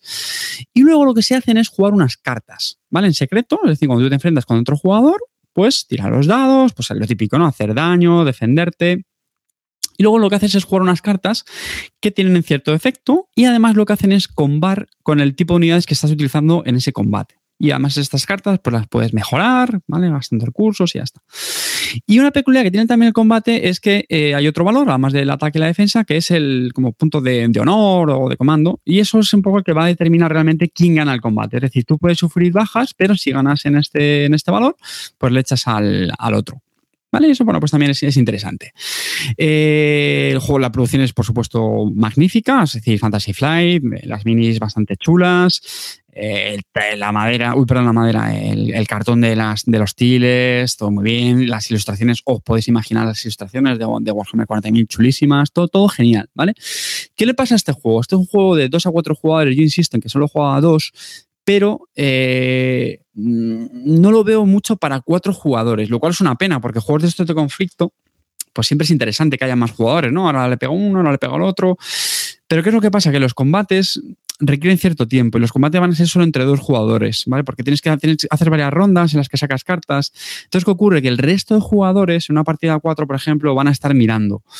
Y eso me consta que se puede hacer un poco pesado. Una partida a tres que creo que puede estar bien y dos, sinceramente, me parece bastante, bastante chulo el juego. Yo lo he disfrutado mucho con, mi hermano. Además, lo he dicho, el, juego eh, dura ocho turnos, lo cual yo lo veo algo positivo. ¿Por qué? Porque estos juegos a veces también lo que les pasa mucho es que tienen una sensación de que son eternos, ¿no? Es decir, eh, ahora te pego a ti, ahora me pegas a mí, me, consigo otra vez crear tropas y nada, de esta manera se has quedado durar ocho turnos y chimpón, lo que dure, ¿vale? Así que, vamos, básicamente es un juego que a mí, sinceramente, me ha gustado mucho por su producción. Si son de estos que te gusta para, pegarte contra otros, si te gusta el plástico, me parece recomendable. La única pena es eso, que saber que no van a sacar las expansiones, aunque eh, aficionados ya han sacado eh, expansiones por su cuenta, o no sé si serán como escenarios, pero bueno, por la BSK me consta que ha habido gente que ha habido, o sea, ha producido pues extras para, para este juego. ¿Vale? No sé, preguntas, ¿qué queréis hacer? Sí, hay gente que se ha quejado del combate por el. Dicen que es un poco lioso o festín de dados o algo así. No sé, no me acuerdo muy bien las críticas, pero quiero recordar que se quejaron del, combate. El combate es lo que os digo, que al, principio, las primeras partidas es un poco shock, porque robas unas cartas, tienes un mazo, robas cinco de ellas, o, y pues claro, la primera partida que vas a jugar te tienes que leer todo lo que hacen. Pues si el jugador sacrifica una tropa, ganas un dado y no sé qué. Si el contrario tiene dañada una, unidad, entonces tú, entonces claro, esto en una primera partida te tienes que poner a leer las cartas. Y entonces, claro, pues imagínate si tienes a otros dos. Es muy largo, ¿no? El combate. Sí, el combate es un poquito largo. Sí, porque tienes que examinar bien lo que has robado, la mano de cartas, y luego ya decidir, en base a la, tirada que has hecho de dados, pues también un poco, bueno, a ver, me interesa meterle más daño, me interesa más jugar defensa. Las cartas además te aportan valores y, ya digo que eso sobre todo en una primera partida, eh, chicos, eh, tened paciencia porque va, a tardar. Yo no recomiendo este juego en una primera partida, cuatro jugadores noveles en absoluto, ¿vale? Van, van a tardar mucho, mucho, mucho y se van a desesperar. Y es un triple X, o sea, ya no es, no es un 4X, es un triple X. Le falta el, explorar, ¿no? Sí, además es lo típico. Eh, vas eh, recaudando recursos, o lo que sacas tropas y luego pues a pegarte. Pero y, una pregunta, ahora que como ha habido una ruptura de la licencia, eh, ¿tú crees que nos vamos a perder las expansiones y este juego ha salido capado? Yo creo que sí, sinceramente yo, vamos, eh, quería hablar de él porque me parece un buen juego, sinceramente. Yo le tengo puesto un 8, me lo he pasado muy bien siempre que juego a él. Y de hecho, esta sensación que siempre terminas con, jugar, ¿por qué no jugaremos más? Pero ojito si lo compráis, porque yo no creo que haya más de la caja básica, ¿eh? No, no creo. No creo ya. Mm, por lo menos eh, eh, Fantasy Flight no lo tiene anunciado, ¿vale? Por cierto, que en español salió hace no mucho, creo, por Edge Entertainment, ¿vale? Lo tenéis también en español. Y es recomendable porque tiene bastante, bastante texto. Yo no sé qué pasará con la licencia, o sea, no sé qué pasará con los juegos a partir de febrero, pero bueno, ya nos enteraremos. Y otra, otra cosa relacionada, el and Bowl, tú que eres fans. Soy fan absoluto de, de and Bowl. Sí, que lo va a sacar otra vez Games Workshop, como se, han pegado con lo de las licencias, ahora ya está otra vez Games Workshop sacando juegos de mesa. Sí, le estoy echando un vistacillo a la, web que publicaron y, me tienta mucho. Yo tengo la tercera edición de, de Blood and Bowl desde hace ya, pues yo qué sé cuántos años tendrá esa caja, 20 años yo creo. O más. por ahí por ahí anda, ¿eh? Yo le tenía yo pues, la edad. Pues está, destrozada, macho. 20 años, tiene 20 años por ahí. Y me encanta. O sea, es un juego, lo único que, mm, de hecho, me tienta comprarme esta nueva edición pero siendo realista no, porque es un juego para disfrutarlo absolutamente en modo liga, liga competición. Si alguien no conoce Blood Bowl, pues es un juego de, de, fútbol americano, fantasía medieval, es decir, en el universo de Games Workshop, pues orcos, humanos, elfos. ¿Y qué es lo divertido? Bueno, el juego en sí es divertidísimo, un partido, pero eh, tiene el grandísimo aliciente de que los jugadores van ganando experiencia, pues por ejemplo cuando marcan un touchdown o si hace o si matan a jugadores o cosas así, pues van ganando experiencia y con ello pues van pasando, suben de nivel y ganan habilidades. Entonces, claro, eso lo chulo es montar una liga con los amiguetes, que tengas un grupo bueno y aparte del rollo de la clasificación de la liga en sí, ¿vale?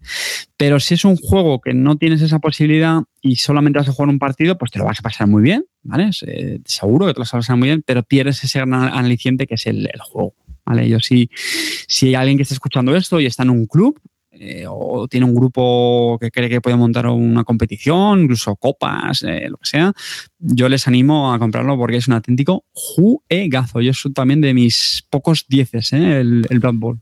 Y otra pregunta, volviendo al Forbidden Star. para la gente que le guste Warhammer y demás, ¿cómo lo ves? Bien, bien. De hecho, mira, eh, mi hermano y yo venimos de ahí. nosotros éramos de Warhammer Fantasy Battle. Eh, pasamos nuestra juventud jugando muchísimas partidas. Y sí, sí que nos, nos gusta. O sea, el rollo plastiquero, tirar dados, mata-mata, vamos, muy, muy recomendable. Y también te iba yo a preguntar. Eh, si no te va ese rollo, ¿cómo lo ves? O sea, con el rollo este del combate farragoso y demás, con respecto a otros 3X, 4X. Bueno, hombre, evidentemente, yo digo, yo, mm, el combate farragoso realmente no lo veo tanto un problema en sí, sino lo que decía antes, que es marca de la casa Fantasy Flight Games. Un poco, sí, sí puede ser, sí, efectivamente. O sea, no es, tirar los dados y ya está. ¿eh? vamos a meter mecánicas de combate aquí, vamos a meter mecánicas de aquí, vamos a meter mecánicas aquí. Es un poco síndrome portugués en Ameritras. Sí. Mira, te, voy a comprar esa comparación, me ha gustado. Mm. Que luego digan que me meto con los portugueses, pues toma. pues eh, sí, pero a mí me gusta, porque no es un combate de a tiro, a ver qué ha salido y ya está, sino que tienes que saber un poco gestionar esas tiradas y apoyarlas con las cartas. Ya digo que ahí el, peaje que le veo a ese sistema es eso, que los otros jugadores, pues bueno, mientras están un poco allá a verlas venir. ¿vale? Por eso recalco que a dos me parece un, un muy buen número para jugarlo. ¿Y has probado tú el otro? El otro no, el de la herejía de Horus. Ese que también sacaron en español. No, no, no, no. Yo tampoco. Ah, pues Forbidden eh, Stars. Forbidden Stars. Bueno, pues antes de ir al plato gordo del calvo, yo si queréis comento también otro de Fantasy Flight Games que he probado. y así ya seguimos un poco la línea. ¿no? Eh, seguimos con el, el, mismo. Eh, Furia de Drácula, tercera edición, que lo probé en cuarto de juegos. Y de Edge Entertainment, aunque está de Fantasy Flight Games también. Es también una licencia de X Workshop. Es un juego de Fran Brooks, Stefan Hahn y Kevin Wilson. Es publicado por Edge Entertainment de 2 a 5 jugadores en unas 3 horas de duración y bueno, una edad de 14 años o más. Esta es la tercera edición del Furia de Drácula. Existía una segunda antes de que, hace ya años, que la probamos Calvo y yo, hace, nos, nos quisimos empalar vivos después de la duración de esa partida. Y bueno, decir que muchas de las pegas que tenía este juego las han solventado. Ha generado alguna nueva, pero todas las pegas sobre duración eh, y, que se te hacía eterno el juego lo han acortado bastante. Ahora el juego, yo creo que si dura más de tres horas es que hay algo que no está haciendo bien y luego voy a dar mi opinión sobre ese tema. Entonces, el, juego tiene unos componentes a lo Fantasy Flight Games, es el mapa de Europa, muy así victoriano, cada uno tiene, tiene sus miniaturas, pueden jugar hasta cinco jugadores, uno hace de Drácula y los otros son cazadores que van a por él, cada uno de los personajes del libro. Este, esta edición quizás es la que más se parezca al libro también. Y eh, nuestra, eh, el objetivo de Drácula es madurar unos vampiros y gana y la nuestra pues es matarlo. Entonces pues vamos andando buscándole por Europa y Drácula también va a intentar aprovechar cargarse a los cazadores si tiene oportunidad. El juego se desarrolla, ahora hay un turno de día y un turno de noche y eh, la verdad es que eso es bastante orgánico en cierta manera. Eh, y que representa bastante bien los, eh, cazadores se mueven durante el día y Drácula se mueve por la noche. Los, también Drácula por el día es bastante. eh, tiene un combate bastante bueno. No es como en las anteriores ediciones, que era bastante vulnerable. Y en el libro realmente Drácula anda por el día como por su casa. Vamos, no, no tiene muchos problemas de andar como vampiro por día. Eh, básicamente es un juego de deducción al que le han metido mucho cromo, ¿no? Es un si habéis probado el Scotland Yard o el cartas sobre el de sombras sobre Londres, eh, es un juego de deducción y a este le han añadido mucho tema, mucha carta, el, el rollo de la cacería Drácula y entonces hay que ir buscándole, cazándole y demás. Para mí el juego son dos juegos diferentes. Por un lado está la parte de la deducción, donde eh, intentamos encontrar a Drácula para cazarlo, y luego está en sí los combates y la caza, eh, la caza de Drácula, ¿no? digamos la parte Ameritrash. Hay una parte euro que es el, rollo de la deducción, que está muy interesante. Eh, Pues ha tirado por aquí, pues ha ido por allá. Pues si se ha movido dos, tiene que, empezando desde Viena, vas haciendo un círculo aquí a lo CSI, ¿no? Por el mapa, vas diciendo dónde puede estar, te vas dividiendo para intentar cazarlo, lo vas persiguiendo y él intenta utilizar sus habilidades para, para escabullirse o para cazarte. Y luego está la segunda parte, el, el otro juego para mí, que es Drácula. Eh, y ahí yo creo que es lo importante del juego, porque realmente el que mantiene el pulso del juego, el que marca el ritmo, es la persona que está haciendo de Drácula. Y como Drácula sea bueno, guay. Pero como Drácula se atasque, mal vamos. El juego va, empieza, a, empieza a, a escorar. Empieza a hacerse más largo porque eh, Drácula tiene que jugar como si fuera un máster de rol. Tiene que ir a entretener al personal, yo creo, ¿sabes? Tiene que ir a jugar a, a- a- a por ellos, pero y dar juego, porque si no es imposible, ¿no? Entonces, eh, Drácula tiene que ir a marcarse esos objetivos de madurar los vampiros, de puntear a los, a los cazadores, de ir a por ellos, porque si no, los cazadores, hay un problema también, y es que eh, yo no veo que este juego sea para cinco personas, porque cuando empiezas a jugar, cada uno suele dividirse en una zona del mapa y Drácula está en un punto. Pues va a haber un cazador que seguramente tarde 4, 5, 6 o 7 turnos en llegar hasta la zona de conflicto y que no hace nada. Realmente no hace nada, se ha perdido media partida y estás ahí simplemente vagando por media Europa. Y eso es un problema. Entonces, cuando juegan tres, eh, que es Drácula y dos personas, eh, cada persona lleva dos cazadores, pues aunque uno de tus personajes se quede descolgado, estás jugando con el otro. Entonces, bueno, vale. Eh, y ese es el problema que yo le veo a este juego. Entonces, es un juego que si te gustan los juegos de deducción, está bien, pero yo creo que está mucho mejor otros juegos como, por ejemplo, eh, Sombra sobre Londres. Y si te gusta la parte de Drácula, cazarle y demás, pues la verdad es que ha avanzado, ha mejorado mucho lo que es la segunda edición y ha conseguido bastantes cosas. Y que hay que buscar a un buen Drácula. Es una de las pegas de este juego, ¿no? Yo creo que no está tan bien hecho como para que automáticamente Drácula dé buen juego, sino que tiene que ser una persona que sepa muy bien dar juego como Drácula. Jugarlo muy bien. Si no es imposible que el juego sea bueno. O esa partida en particular sea buena. ¿Alguna Sí, pregunta? le- le- no, bueno, que eso le pasaba a bastantes juegos. No esa dependencia de, de la figura del máster, que es muy importante, ¿no? Para que la partida vaya, vaya bien. Sí, y, ta- y también sufre, sufre el síndrome este del combate lastimoso y pesado de Fantasy Flight Games, ¿no? De las cartas y venga a combatir, y venga a combatir, seis rondas aquí. Rompe un poco el ritmo si hay cinco personas, ¿sabes? Si hay tres, pues no. Pero si hay cinco, ahora con uno, ahora con otro, pues tío, te mata el juego. O sea, mm, la parte de deducción para mí es la más divertida. Y yo creo que si hubieran simplificado el combate más, el juego sería más dinámico, más divertido, ¿sabes? Yo, yo ya no le veo la gracia a combatir con cartas a piedra, papel o tijera contra Drácula. No, no se la veo, porque la mecánica al final es piedra, papel o tijera. Ujú. ¿sabes? Entonces, Bueno, pero sí, pero sí dirías que esta edición ha mejorado con la, respecto a anterior. ha sí, ¿no? mejorado, vamos, como de la noche al día. Sí, sí, eso está para mí. Para mí está claro que ha mejorado. Ahora, también te digo una cosa. Los amantes de la deducción han perdido un poco porque antes Drácula sí que tenía que jugar más a, a cambiar de, o sea, a esconderse más. Pero es que aquí tiene que ir a por los cazadores. Entonces llega un momento en el que eh, ya no hay que buscar a Drácula porque te le vas a encontrar de morros, fijo. O sea, si Drácula lo hace bien. Entonces, eh, esa parte también se pierde. O sea, que no es un, un ejercicio de deducción como poder, puede ser, por ejemplo, Scotland Yard o, o este- El Sombra sobre Londres. Una, una persona que tenga la edición anterior, se la recomendaría si es bastante fan Pues de hay este. gente que se está quejando por falta de temática, pero chico, yo sí, pero no sé, tampoco pongo la mano en el juego en el fuego porque no sabría yo decirte. Para mí sí que ha mejorado completamente eh, la segunda edición. Porque sin ir más lejos ya no duras 5 o 6 horas, no entras en un bucle que a Drácula no le cazas. Este juego termina. O sea, tienes tres semanas o han metido la mecánica de maduración de los vampiros que cuando Drácula consigue 13 puntos de maduración, gana. Entonces, eh, realmente si eh, Drácula es agresivo, la cosa se, se va a intentar resolver pues, a, mitad de semana y media o así. O sea, no, no te da mucho tiempo a hacer cosas. ¿sabes? Además, pues, Pues ya solo con eso, ya solo con eso merece la pena. claro, claro. Ya, La pero bueno, ya sabes tú. Me imagino que buena, ¿no? Siendo Fantasy Sí, Flight. las miniaturas son las mismas y bueno, pues el rollo victoriano sí está guay, sus tarjetitas, sus counters.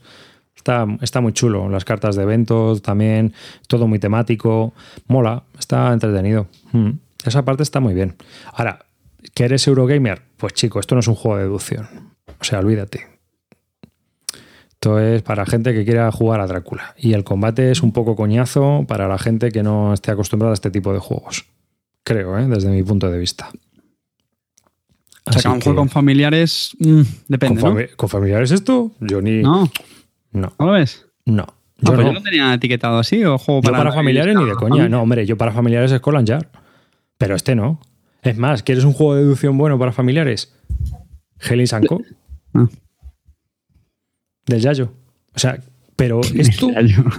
Ya ves que esto, además, el, el libro de reglas es horroroso, que eso sí que no lo he dicho. O sea, las reglas. no- como los de Fantasy Flight. Sí, o sea, una, una, una mierda. Y luego, el, el tema también está en que eh, eh, tienes cartas, tienes un montón de reglas, tienes un montón de cosas. Yo no lo veo accesible, ¿eh? Mm, mm. Además, este a dos jugadores es, un- es muy lioso, yo creo. Con los cuatro personajes, el que tenga que llevar cazadores. ¿No? Y luego, luego también está lo que hablábamos del ataque, ¿no? Aquí el que hace de Drácula se lo pasa muy bien. Ahí yo creo que un nivel de diversión muy diferente al, al que está cazando. ¿Sabes? Drácula se lo pasa pipa. Sinceramente. Así que, bueno.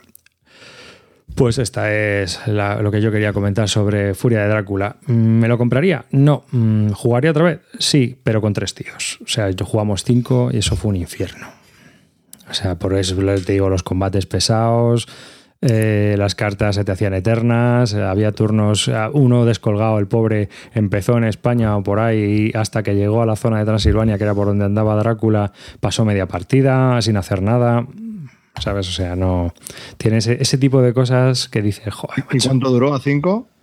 pues acabamos en tres horas o así. Pues que ya, tres que me da igual, tres horas me parece pff, el me infierno en la tierra. Claro, claro. No, no debería durar tanto, yo creo, ¿eh? Pero bueno. ¿Sabes? Pero bueno, que se te puede ir fácilmente a tres horas. Pero bueno, ahora vas a hablar de un juego de, un juego de tres horas, ¿no? o cuatro. Pero es que pasa el tiempo como si no, pero es que pasa el tiempo como si no hubiese. Venga, espera, que cierro y, y hablas tú. Furia de Drácula, tercera Es edición. divertido. Dead Entertainment, de dos a cinco jugadores. A la dale. Bueno, y yo vengo a hablar ya del plato fuerte, que no sé por qué me toca a mí hablar de esto, porque realmente no soy el más recomendado para hablar, ya que me acabo de iniciar hace poco en este juego y he rehuido de él toda la vida.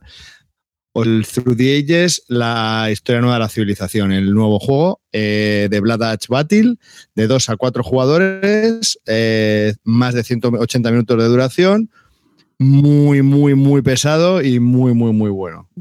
Eh, ¿Qué queréis que os cuente? ¿Qué os digo? ¿Cómo, ¿De qué va el juego? No, no, porque ya sabéis todo de qué va. O sea, poco más hay que decir de, esto. Directamente lo metemos en materia. Deciros que es el 2 de la BGG. Bueno, vamos a decir, es un juego de civilizaciones. Ya está, es un juego de civilizaciones. Sí, bueno, es una O sea, ya con vale. despistado.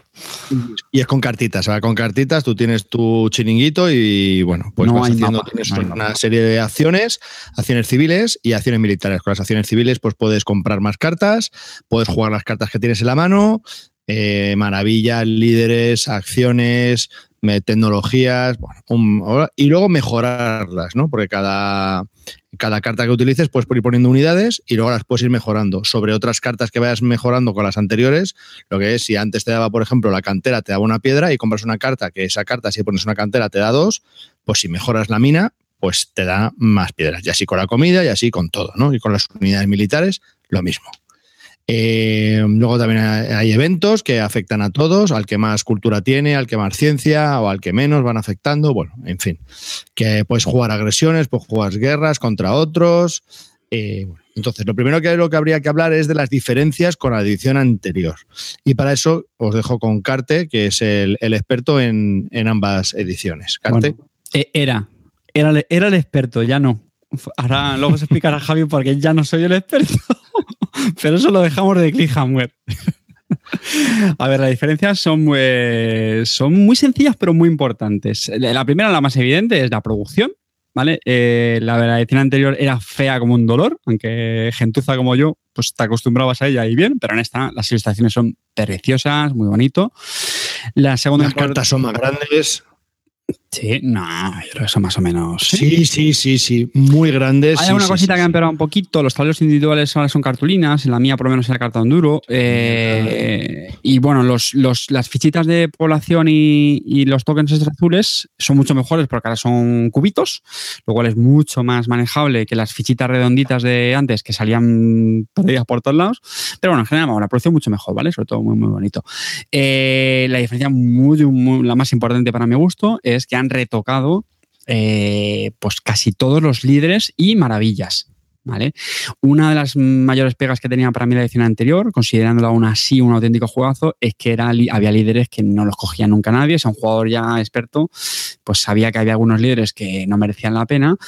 Eh, algunas maravillas, bueno, pero sobre todo era con los líderes y otros, pues, por ejemplo, estaban tan rotos como Napoleón. O sea, Napoleón, Napoleón en la edición anterior estaba literalmente roto. Eh, entonces, bueno, pues los han rediseñado, han cambiado un poquito, algunos les han bajado los humos, otros líderes los han hecho más interesantes y eso, pues bueno, para alguien que viene a jugar muchas partidas, pues lo va a ver, vamos, como lo, va a ver los, con los brazos abiertos.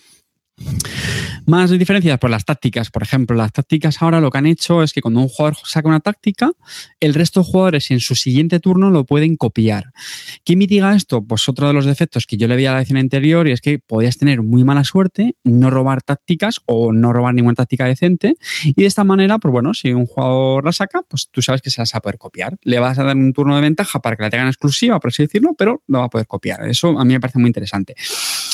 Otra, otro cambio que han hecho es que las guerras, pues las guerras en la edición anterior, tú podías sacrificar unidades para potenciarlas. Entonces solía ocurrir era, muy habitual esto. Tú sacrificabas unidades a saco porque sabías que el otro jugador lo destrozabas, literalmente. Ahora ya no. Ahora ya no se puede sacrificar ni las unidades ni las, ni las guerras. Y también en la parte militar, lo que han hecho es que cuando se hace una agresión, pues el defensor puede descartarse de cartas eh, militares para sumar uno a, la defensa. ¿vale? Esto, en resumen, lo que han hecho es de, defenestrar un poquito la vida militar, que siempre se ha acusado al juego de que era demasiado potente y, cosas así. ¿vale? Otro detalle interesante es que este juego, que sabéis que bueno, pues tiene una parte de mantenimiento importante, cuando se hace la producción, se calcula el hambre, no, espérate, que es que ahora tienes corrupción, quítate dos piedras eh, esto lo han simplificado, ¿vale? Han cambiado el orden en el que se hace. Básicamente la idea es la misma, pero ya digo que es de una forma más intuitiva y eh, evita sobre todo el efecto de, ay, espérate, es que he producido piedras, y no se queda y tengo corrupción. No, no, no, no, no, voy a deshacer el turno, ¿vale? Eso pues, lo evita. Y bueno, alguna cosilla más, pero tampoco me voy a detener todo, ¿vale? Esto es lo más importante, lo más interesante por mi parte voy a resumir y ahora acabo te vuelvo la palabra. Para mí, la edición antigua, pues yo le tenía puesto un 9 y medio, precisamente por estos detalles. La nueva, pues yo la sabrá mucha gente, para mí es un absoluto y rotundo 10. O sea, esto es una, obra, una obra de arte, una maravilla. Calvo. Bueno, volviendo con, el jueguecito, que os voy a contar mi historia con él. Yo tenía la segunda edición, y bueno, eh, para mí en aquellos entonces me parecía un mundo, me parecía complejísimo, no entendía nada. Eh, y encima luego lo jugué con estos que tenían una experiencia brutal y bueno, las palizas que me daban, entonces no tenía sentido y lo vendí. Y bueno, pues renegaba un poco de, este, de este juego. Pero ahora con la edición de The y con la nueva, o sea, con la, perdón, con la nueva edición y ya sabiendo que lo iba a sacar el de pues he pedido una copia prestada para que para poder probarlo, a ver qué tal, porque me recomendó Carte que hay un señor en ABG que se llama Tomaso, que había hecho una pues una especie de secuencia para jugar en solitario y bueno, pues me pillé el juego a ver qué tal y la probado en solitario. Deciros que llevo ocho partidas en una semana en solitario y, y me ha encantado me ha encantado, o sea, me ha encantado, he cogido un poquito de experiencia y bueno, pues ya me he atrevido a jugar con los grandes maestros, con Carti y con, con Zoro y bueno, pues la verdad que muy interesante la partida, estaban un poco empanados y gracias a eso pues pude ganar. no, pero, pero, no te pero no seas humilde, claro que sí, aprovecha, Javi, aprovecha tu momento. Espérate, espera, pues os voy a explicar qué es lo que pasó. Como ellos son expertos y yo soy un patán y soy un patán a todos los juegos, pensaron, este inútil la va a cagar sí o sí luego, entonces ¿para qué? Entonces empezaron a dar entre ellos dos. Y yo a la chita callando, pues ahí me puse, me puse, me puse, y cuando se querían dar cuentas, al final de la primera época le llevaba ya 50 puntos de diferencia. Y el meo que les hice fue brutal bueno, ya, ya, ya, está, ya, te está, ya te está viniendo arriba, ¿eh? Es, que, es, que, hice 200 y pico y vosotros teníais ciento y pico, o sea, o sea que os me... Bueno, entonces, ¿qué, ¿qué es lo que no me gusta de este juego? No me gusta eh, que parece que todo empieza bien, todos estamos tranquilos. En el momento en que uno va a militar, ya te obliga a todos ir a militar. Y me diréis, claro, es que es evidente, porque si no, ya. Pero es que Mm, me limita un poco las decisiones que tengo que tomar, que al final con bastante tengo yo ya con el meollo que tengo en todo esto, como para encima dedicarme a lo militar, porque el otro normal se está separando del militar y nos va a mear a todos. Entonces, bueno, pues tienes que ir un poco siguiendo. ¿Que nadie va a militar? Pues, pues te puedes dedicar a lo tuyo y tal. Eh, interacción, mucha. Interacción hay mucha, porque aquel que va primero en, en militar, pues va haciendo eventos, entonces no puedes dejar que, que, te vaya haciendo eventos porque te va, te va a ir destrozando tus, tus fábricas y tus, tus cositas, ¿no? Entonces eh, no le puedes dejar. Eh, si hay interacción, porque te van quitando cartas de las que a lo mejor te pueden interesar. Si hay a cuatro, pues te va a dar igual. Hasta que no llegue tu turno, no vas a poder tener ninguna decisión sobre las cartas a poder coger. Pero si estás jugando a dos o tres, pues a lo mejor sí puedes prever qué cartas te van a poder tocar, con las que se van a ir al inicio de la fila. Bueno, puedes hacer un poquito de estrategia, ¿no? Bueno, me gusta que a lo mejor hay, cartas que las puedes coger con una acción, otras con dos acciones y otras con tres, cuando de inicio solo tienes cuatro. Pero en muchas ocasiones necesitas gastarte todas las acciones o tres para coger una carta que es esencial para ti, porque si no, no tienes ese desarrollo.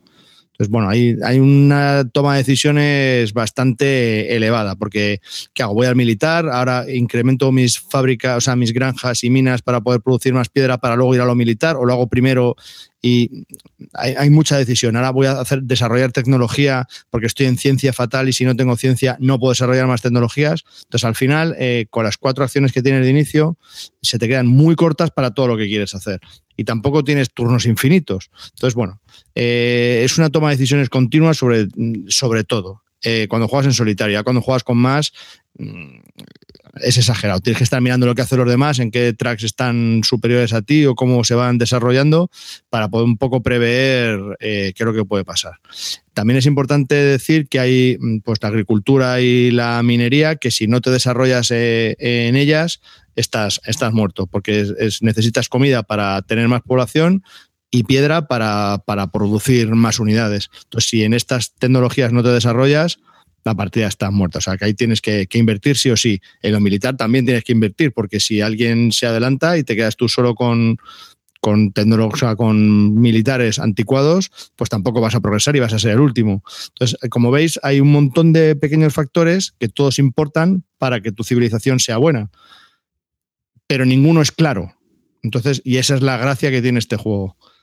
Entonces, a mí me ha encantado, ya os digo, he jugado muchas partidas en solitario, me parece brutal, cada partida es totalmente distinta, pese a que siempre salen todas las cartas eh, y puede parecer, pues puede ir a la misma estrategia, pues no, porque dependiendo de las cartas que salgan de inicio, eso te va a condicionar un poco hacia dónde te vas a, a mover, porque a lo mejor en algunas ocasiones puedes tener más piedra que en otras, entonces al tener más piedra puedes dedicarte a hacer más unidades de un tipo o no sé, que, varía un poco, no todas las partidas van a ser lineales. Eh, los líderes, los líderes solo puedes tener uno por época, pero dependiendo de cómo te vayas desarrollando, a lo mejor te permite, si a lo mejor tengo algunas cartas que me han dado cosas militares, a lo mejor no es necesario que coja un líder que me aporte más en militar. Puedo decidir coger otro líder que me traiga más eh, ciencia. Entonces, bueno, pues eh, no es tan evidente en, en, en, cada partida que tengas que ir a hacer lo mismo, ¿no? Todo va un poco en función de cómo se desarrolla tu civilización al principio. Es otra de las cosas que me ha gustado.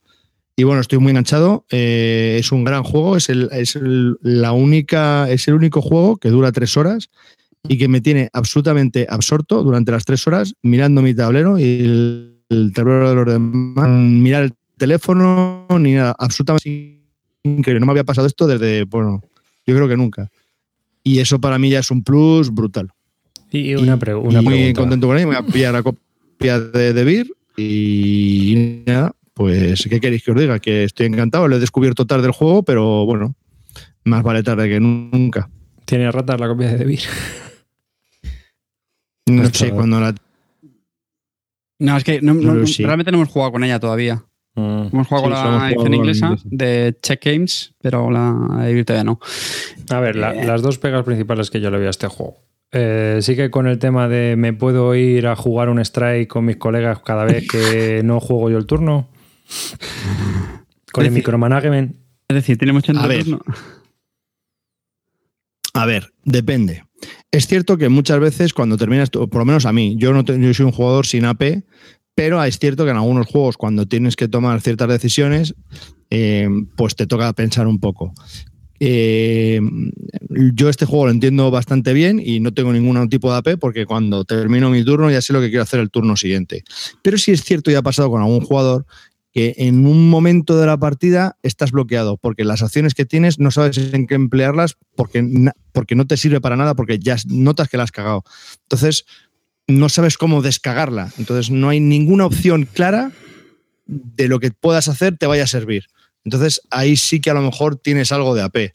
Pero a mí no me parece que sea un juego para tener AP. Sí, tienes muchas decisiones que tomar, pero es muchas veces es evidente que en este turno tienes que hacer esto y que en el turno siguiente vas a tener lo que hacer lo que no has hecho en este. Pero no, yo no digo solo eso. Esto a cuatro se va a tomar por culo las horas. Vamos a ver, vamos a hablar aquí un poquito de. Cordura. A ver, venga. De cordura. Yo siempre digo este juego tarda una hora por jugador, más o menos sabiendo jugar, y si no, se tiene mucho análisis parálisis. Chimpún. Niños, os van a contar historias de que yo una vez jugué una partida que duré 7, 8 horas. Sí, efectivamente. De la misma manera que en este podcast también se ha hablado que una partida de Domino en especies dura 5 o 6 horas. Falso. Una hora por jugador, más o menos sabiendo jugar. Y tiene entre turno. Tiene entre turno. Eso te no tanto, decir. Sí, tiene. A ver, yo quiero matizar un poco lo que ha hecho Calvo. Esto es lo típico de que la persona responsable lo que tenemos que hacer es pensar nuestro turno en el turno de los demás. Ahora bien, es cierto en el turno de los otros te puede impactar por varios motivos. Primero, porque te quiten las cartas que estabas pensando, ¿vale? Y es una partida 4, pues puedes flipar bastante. Y luego también, pues porque te pueden salir eventos que te pueden romper el turno. A mí me ha pasado. O sea, a mí me ha pasado. Eh, juego evento, ostras, me acaba de salir este mm, que acabo de perder una población justo con el que tenía pensado construir lo que sea. Entonces, ojo, sí. Y eso es justo ese momento que dice Calvo que. Y luego, aparte, es un juego que ofrece tantas opciones. O sea, yo he jugado más de 80 partidas a este juego. No lo juego en piloto automático ni en broma. O sea, cada turno, o sea, me lo, pienso y me lo repienso y dudo pero dudo porque el juego es tan bueno que ofrece tantas opciones estratégicas que, bueno, que te, que te ponen esa tesitura. Pero es verdad que también supone eso, o sea, supone entre turno. Pero de verdad yo insisto que sabiendo jugar Bien, entonces, para iniciarse, pues a dos va bastante bien. Es un poco cutthroat, como le gusta decir a Calvo, es decir, es un poco que, que como uno le pegue al otro, pues le, puede dejar bastante fastidiado. A tres está bastante bien. Y a cuatro, ojo, para mi opinión, juegos, o sea, jugadores expertos que lo tengan el juego bastante trillado. ¿Por qué? Porque aparte de juego, las cartas, pues todas tienen texto. Cuando eres un jugador novel, te tienes que leer todas las cartas, ver un poco lo que hacen, los líderes. Eh, entonces, o sea, una partida 4 de cuatro nomatos, efectivamente, esas son las que os van a contar que duran 6-7 horas y, las que hagan falta. Otra pregunta, vale, vale. Sí. Sí, yo no, ya mí me da igual. que yo solo por chinchar. Y el. Eh, Dice, carta ese señor que pone la duración de las partidas de las cajas de los juegos. otra cosa, otra cosa. El, que esto también está relacionado un poco, que es una cosa que me cabrea de, no de este juego, de muchos en particular, ¿no? Y es, aparte de que la mecánica de draft a mí no me gusta mucho, Eh, Aquí hay draft, ¿eh? Aquí no draft. Como salen las cartas y tú compras. Pero eliges, pero para mí eso no es un Pues draft, eso es un draft. elegir cartas. Pues eso es una mecánica de draft. Hombre, para mí draft es tengo cartas, elijo entre unas y se las pasa al siguiente. Bueno, pero más o menos es eso. Tú tienes ahí unas cartas, eliges una y vale. coges el siguiente. Bueno, venga. venga. sí, ¿no? No cepelen, no cepelen. Bueno, vale. Esa es- ese, eh, y aparte de eso, eh, luego está el tema que a mí me cabreaba mucho, hace muchos años que no juego, ¿vale? Pero que es, si vas el último porque te has quedado el último en militar porque eres un gilipichis, ¿eres el punching ball en toda la partida porque van a abusar de ti los demás? Voy a dejar que Calvo eh, responda eh, eso. Ese es- ese Te acabas de el meter... No, ese es el problema del por qué a este juego le tengo un 9,5 y medio y no un 10. O sea, eh, el otro día lo vi muy claro. Eh, yo le metí una hostia a Carte. Si en ese momento, cuando le toca al otro, al tercer jugador, le mete una hostia a Carte, mm, ya somos dos en la partida. Claro. Entonces es como, entonces tienes que jugar a, bueno, como le ha metido a Carte, ahora le tengo yo que meter al otro para que estemos todos un poco igualados. Joder. Porque si no, le has sacado de la partida. Entonces, en una partida de una hora, vale, pero en una partida de tres horas, matar a un jugador así, Y eh, te quedas así, aparte del entreturno, dos horas. Bueno, me toca, ¿no? A ver, ¿yo qué soy? ¿Los hindúes o los maoríes? Esto es que estoy colonizado. A ver, ¿no? sí, ese, es ese el defecto que le veo. Que El cazo que, vamos, que comentaba antes, que es verdad que como uno se queda muy, muy retrasado, Dar por saco. No, o sea, no es un problema de cazar al líder como tiene otros juegos, sino de ah, que, que te has quedado el último, pues vas a trincar. Sí, pero, pero tú puedes vas quedarte a el último de dos maneras. o sea, como Uno, los porque- chinos en el siglo XIX, vas a flipar. Pero arribas, arribas. Te puedes quedar atrás de dos maneras. Una, porque te metan dos hostias seguidas y cuando llegue tu turno estés muerto. O dos, porque no hayas tenido la suerte, entre comillas, Claro, de eso también coger te iba a cartas de desarrollo y tu civilización es que no se desarrolla y ves que los otros ya van, entonces tú generas dos puntos de victoria mientras los otros van de ocho cada turno.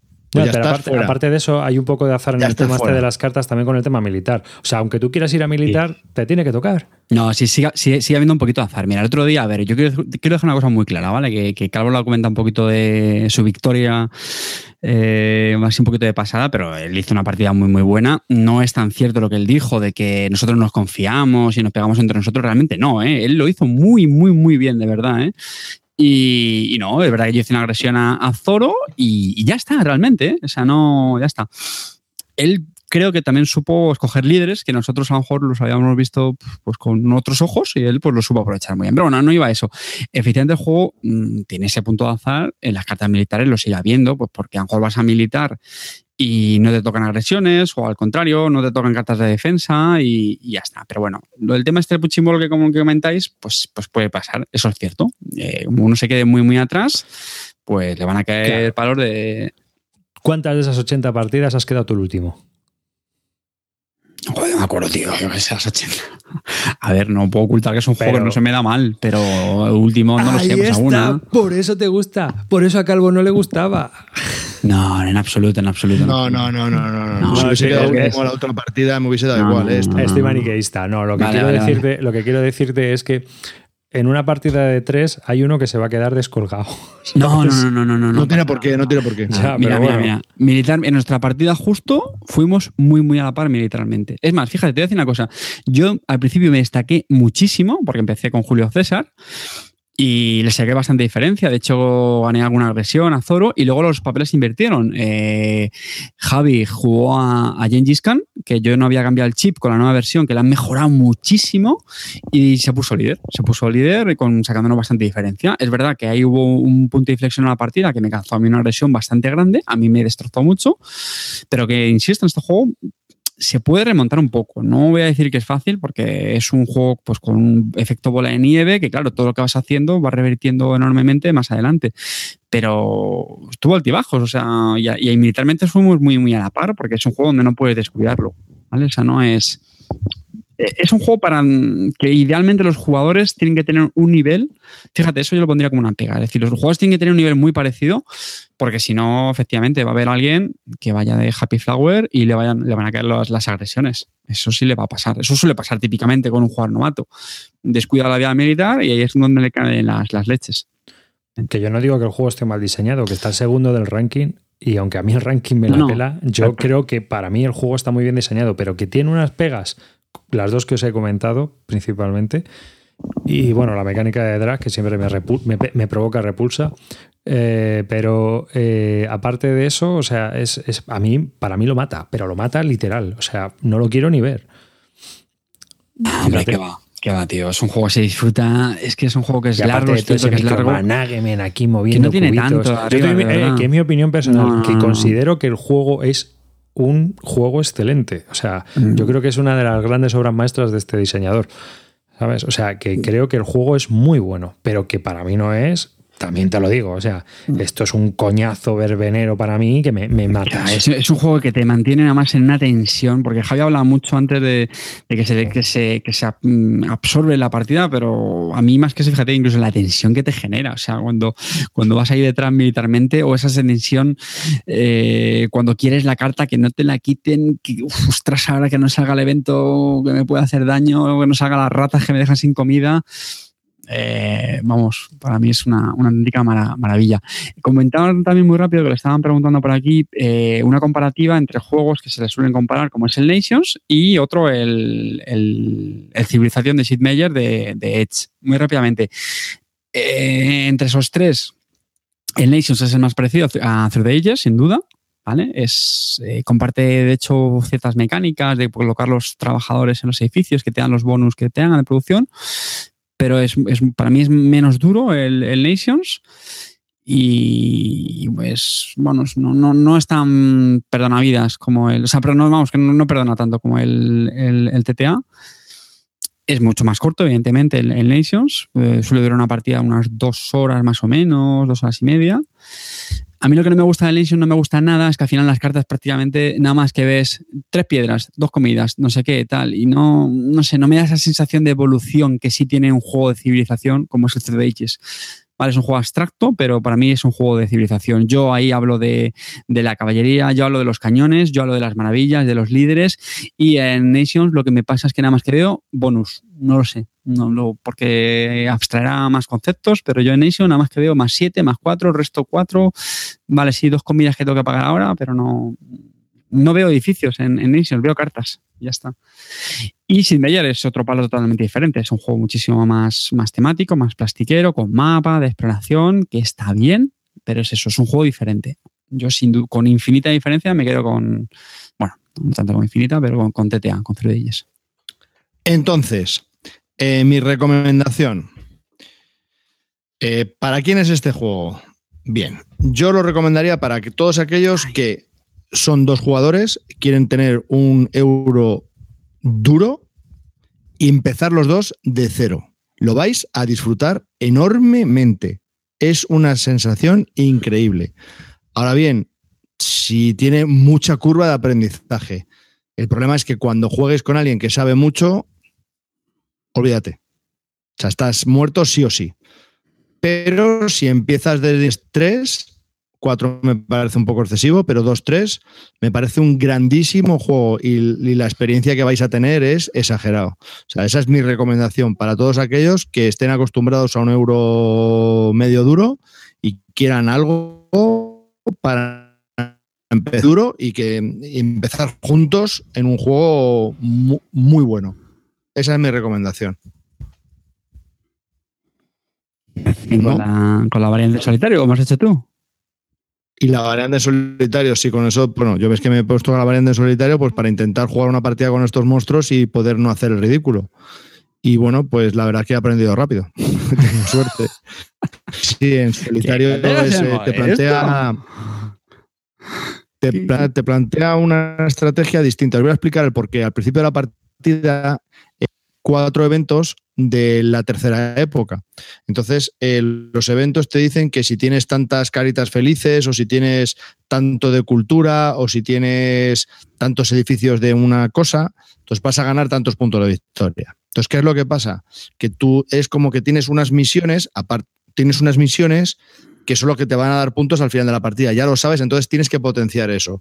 Pero aparte, el rival que juegas contra un rival va a ir a militar a un ritmo exagerado, que puede o no ir, porque todo va en función de las cartas que saque de tácticas, que las vas a robar boca abajo y hasta su turno no las vas a levantar y no vas a saber si le han salido tácticas o no. Entonces, las tácticas, si las tiene, las va a jugar y va a incrementarse a toda leche, o sea que el, militar va a ir a un ritmo brutal. Y luego, si va a estar por encima de ti en, militar, pues va a jugar las agresiones y los eventos y todo lo que pille. Entonces, ¿qué es lo que pasa?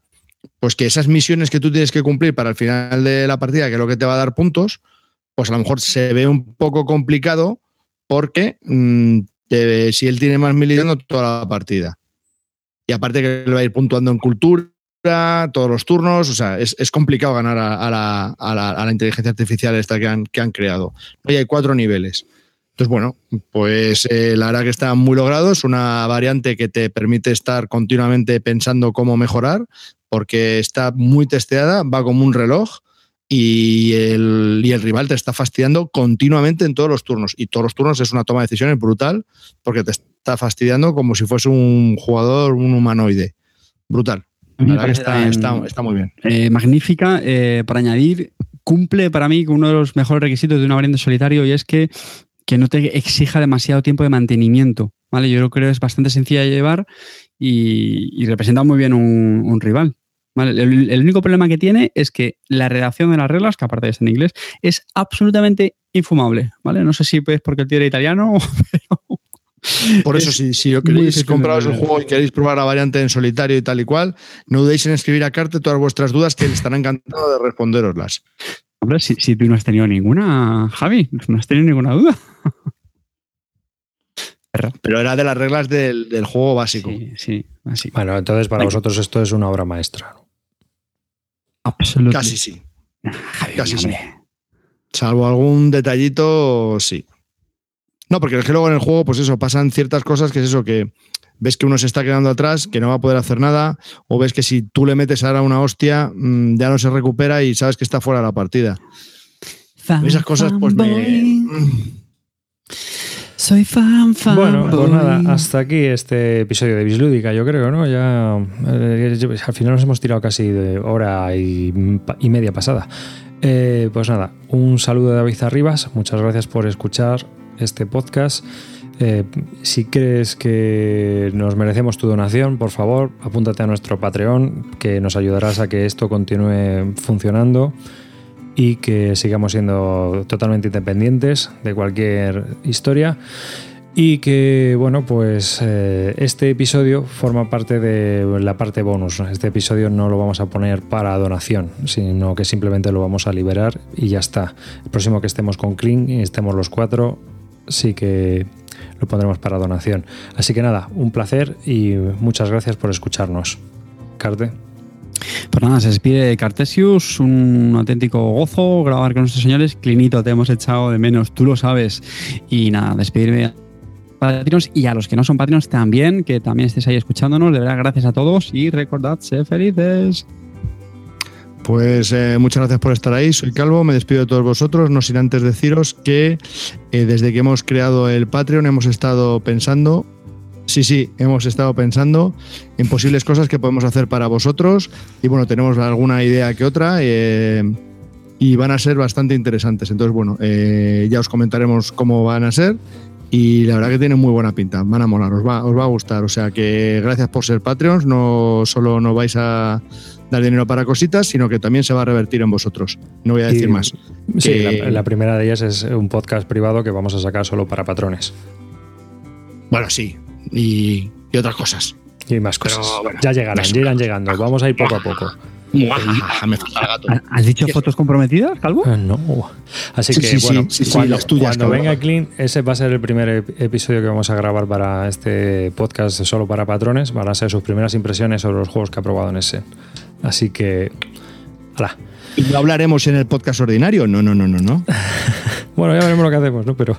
Bueno, ya, hablaremos, ya, eso ya veremos. Algo, que hará también. Pero bueno, que. Que muchas gracias por estar ahí, por habernos acompañado durante una hora y media. Eh, gracias a vosotros, eh, os queremos y bueno, nos vemos en, nos oímos en el siguiente podcast. Hasta la próxima. Adiós. Chao. Chao.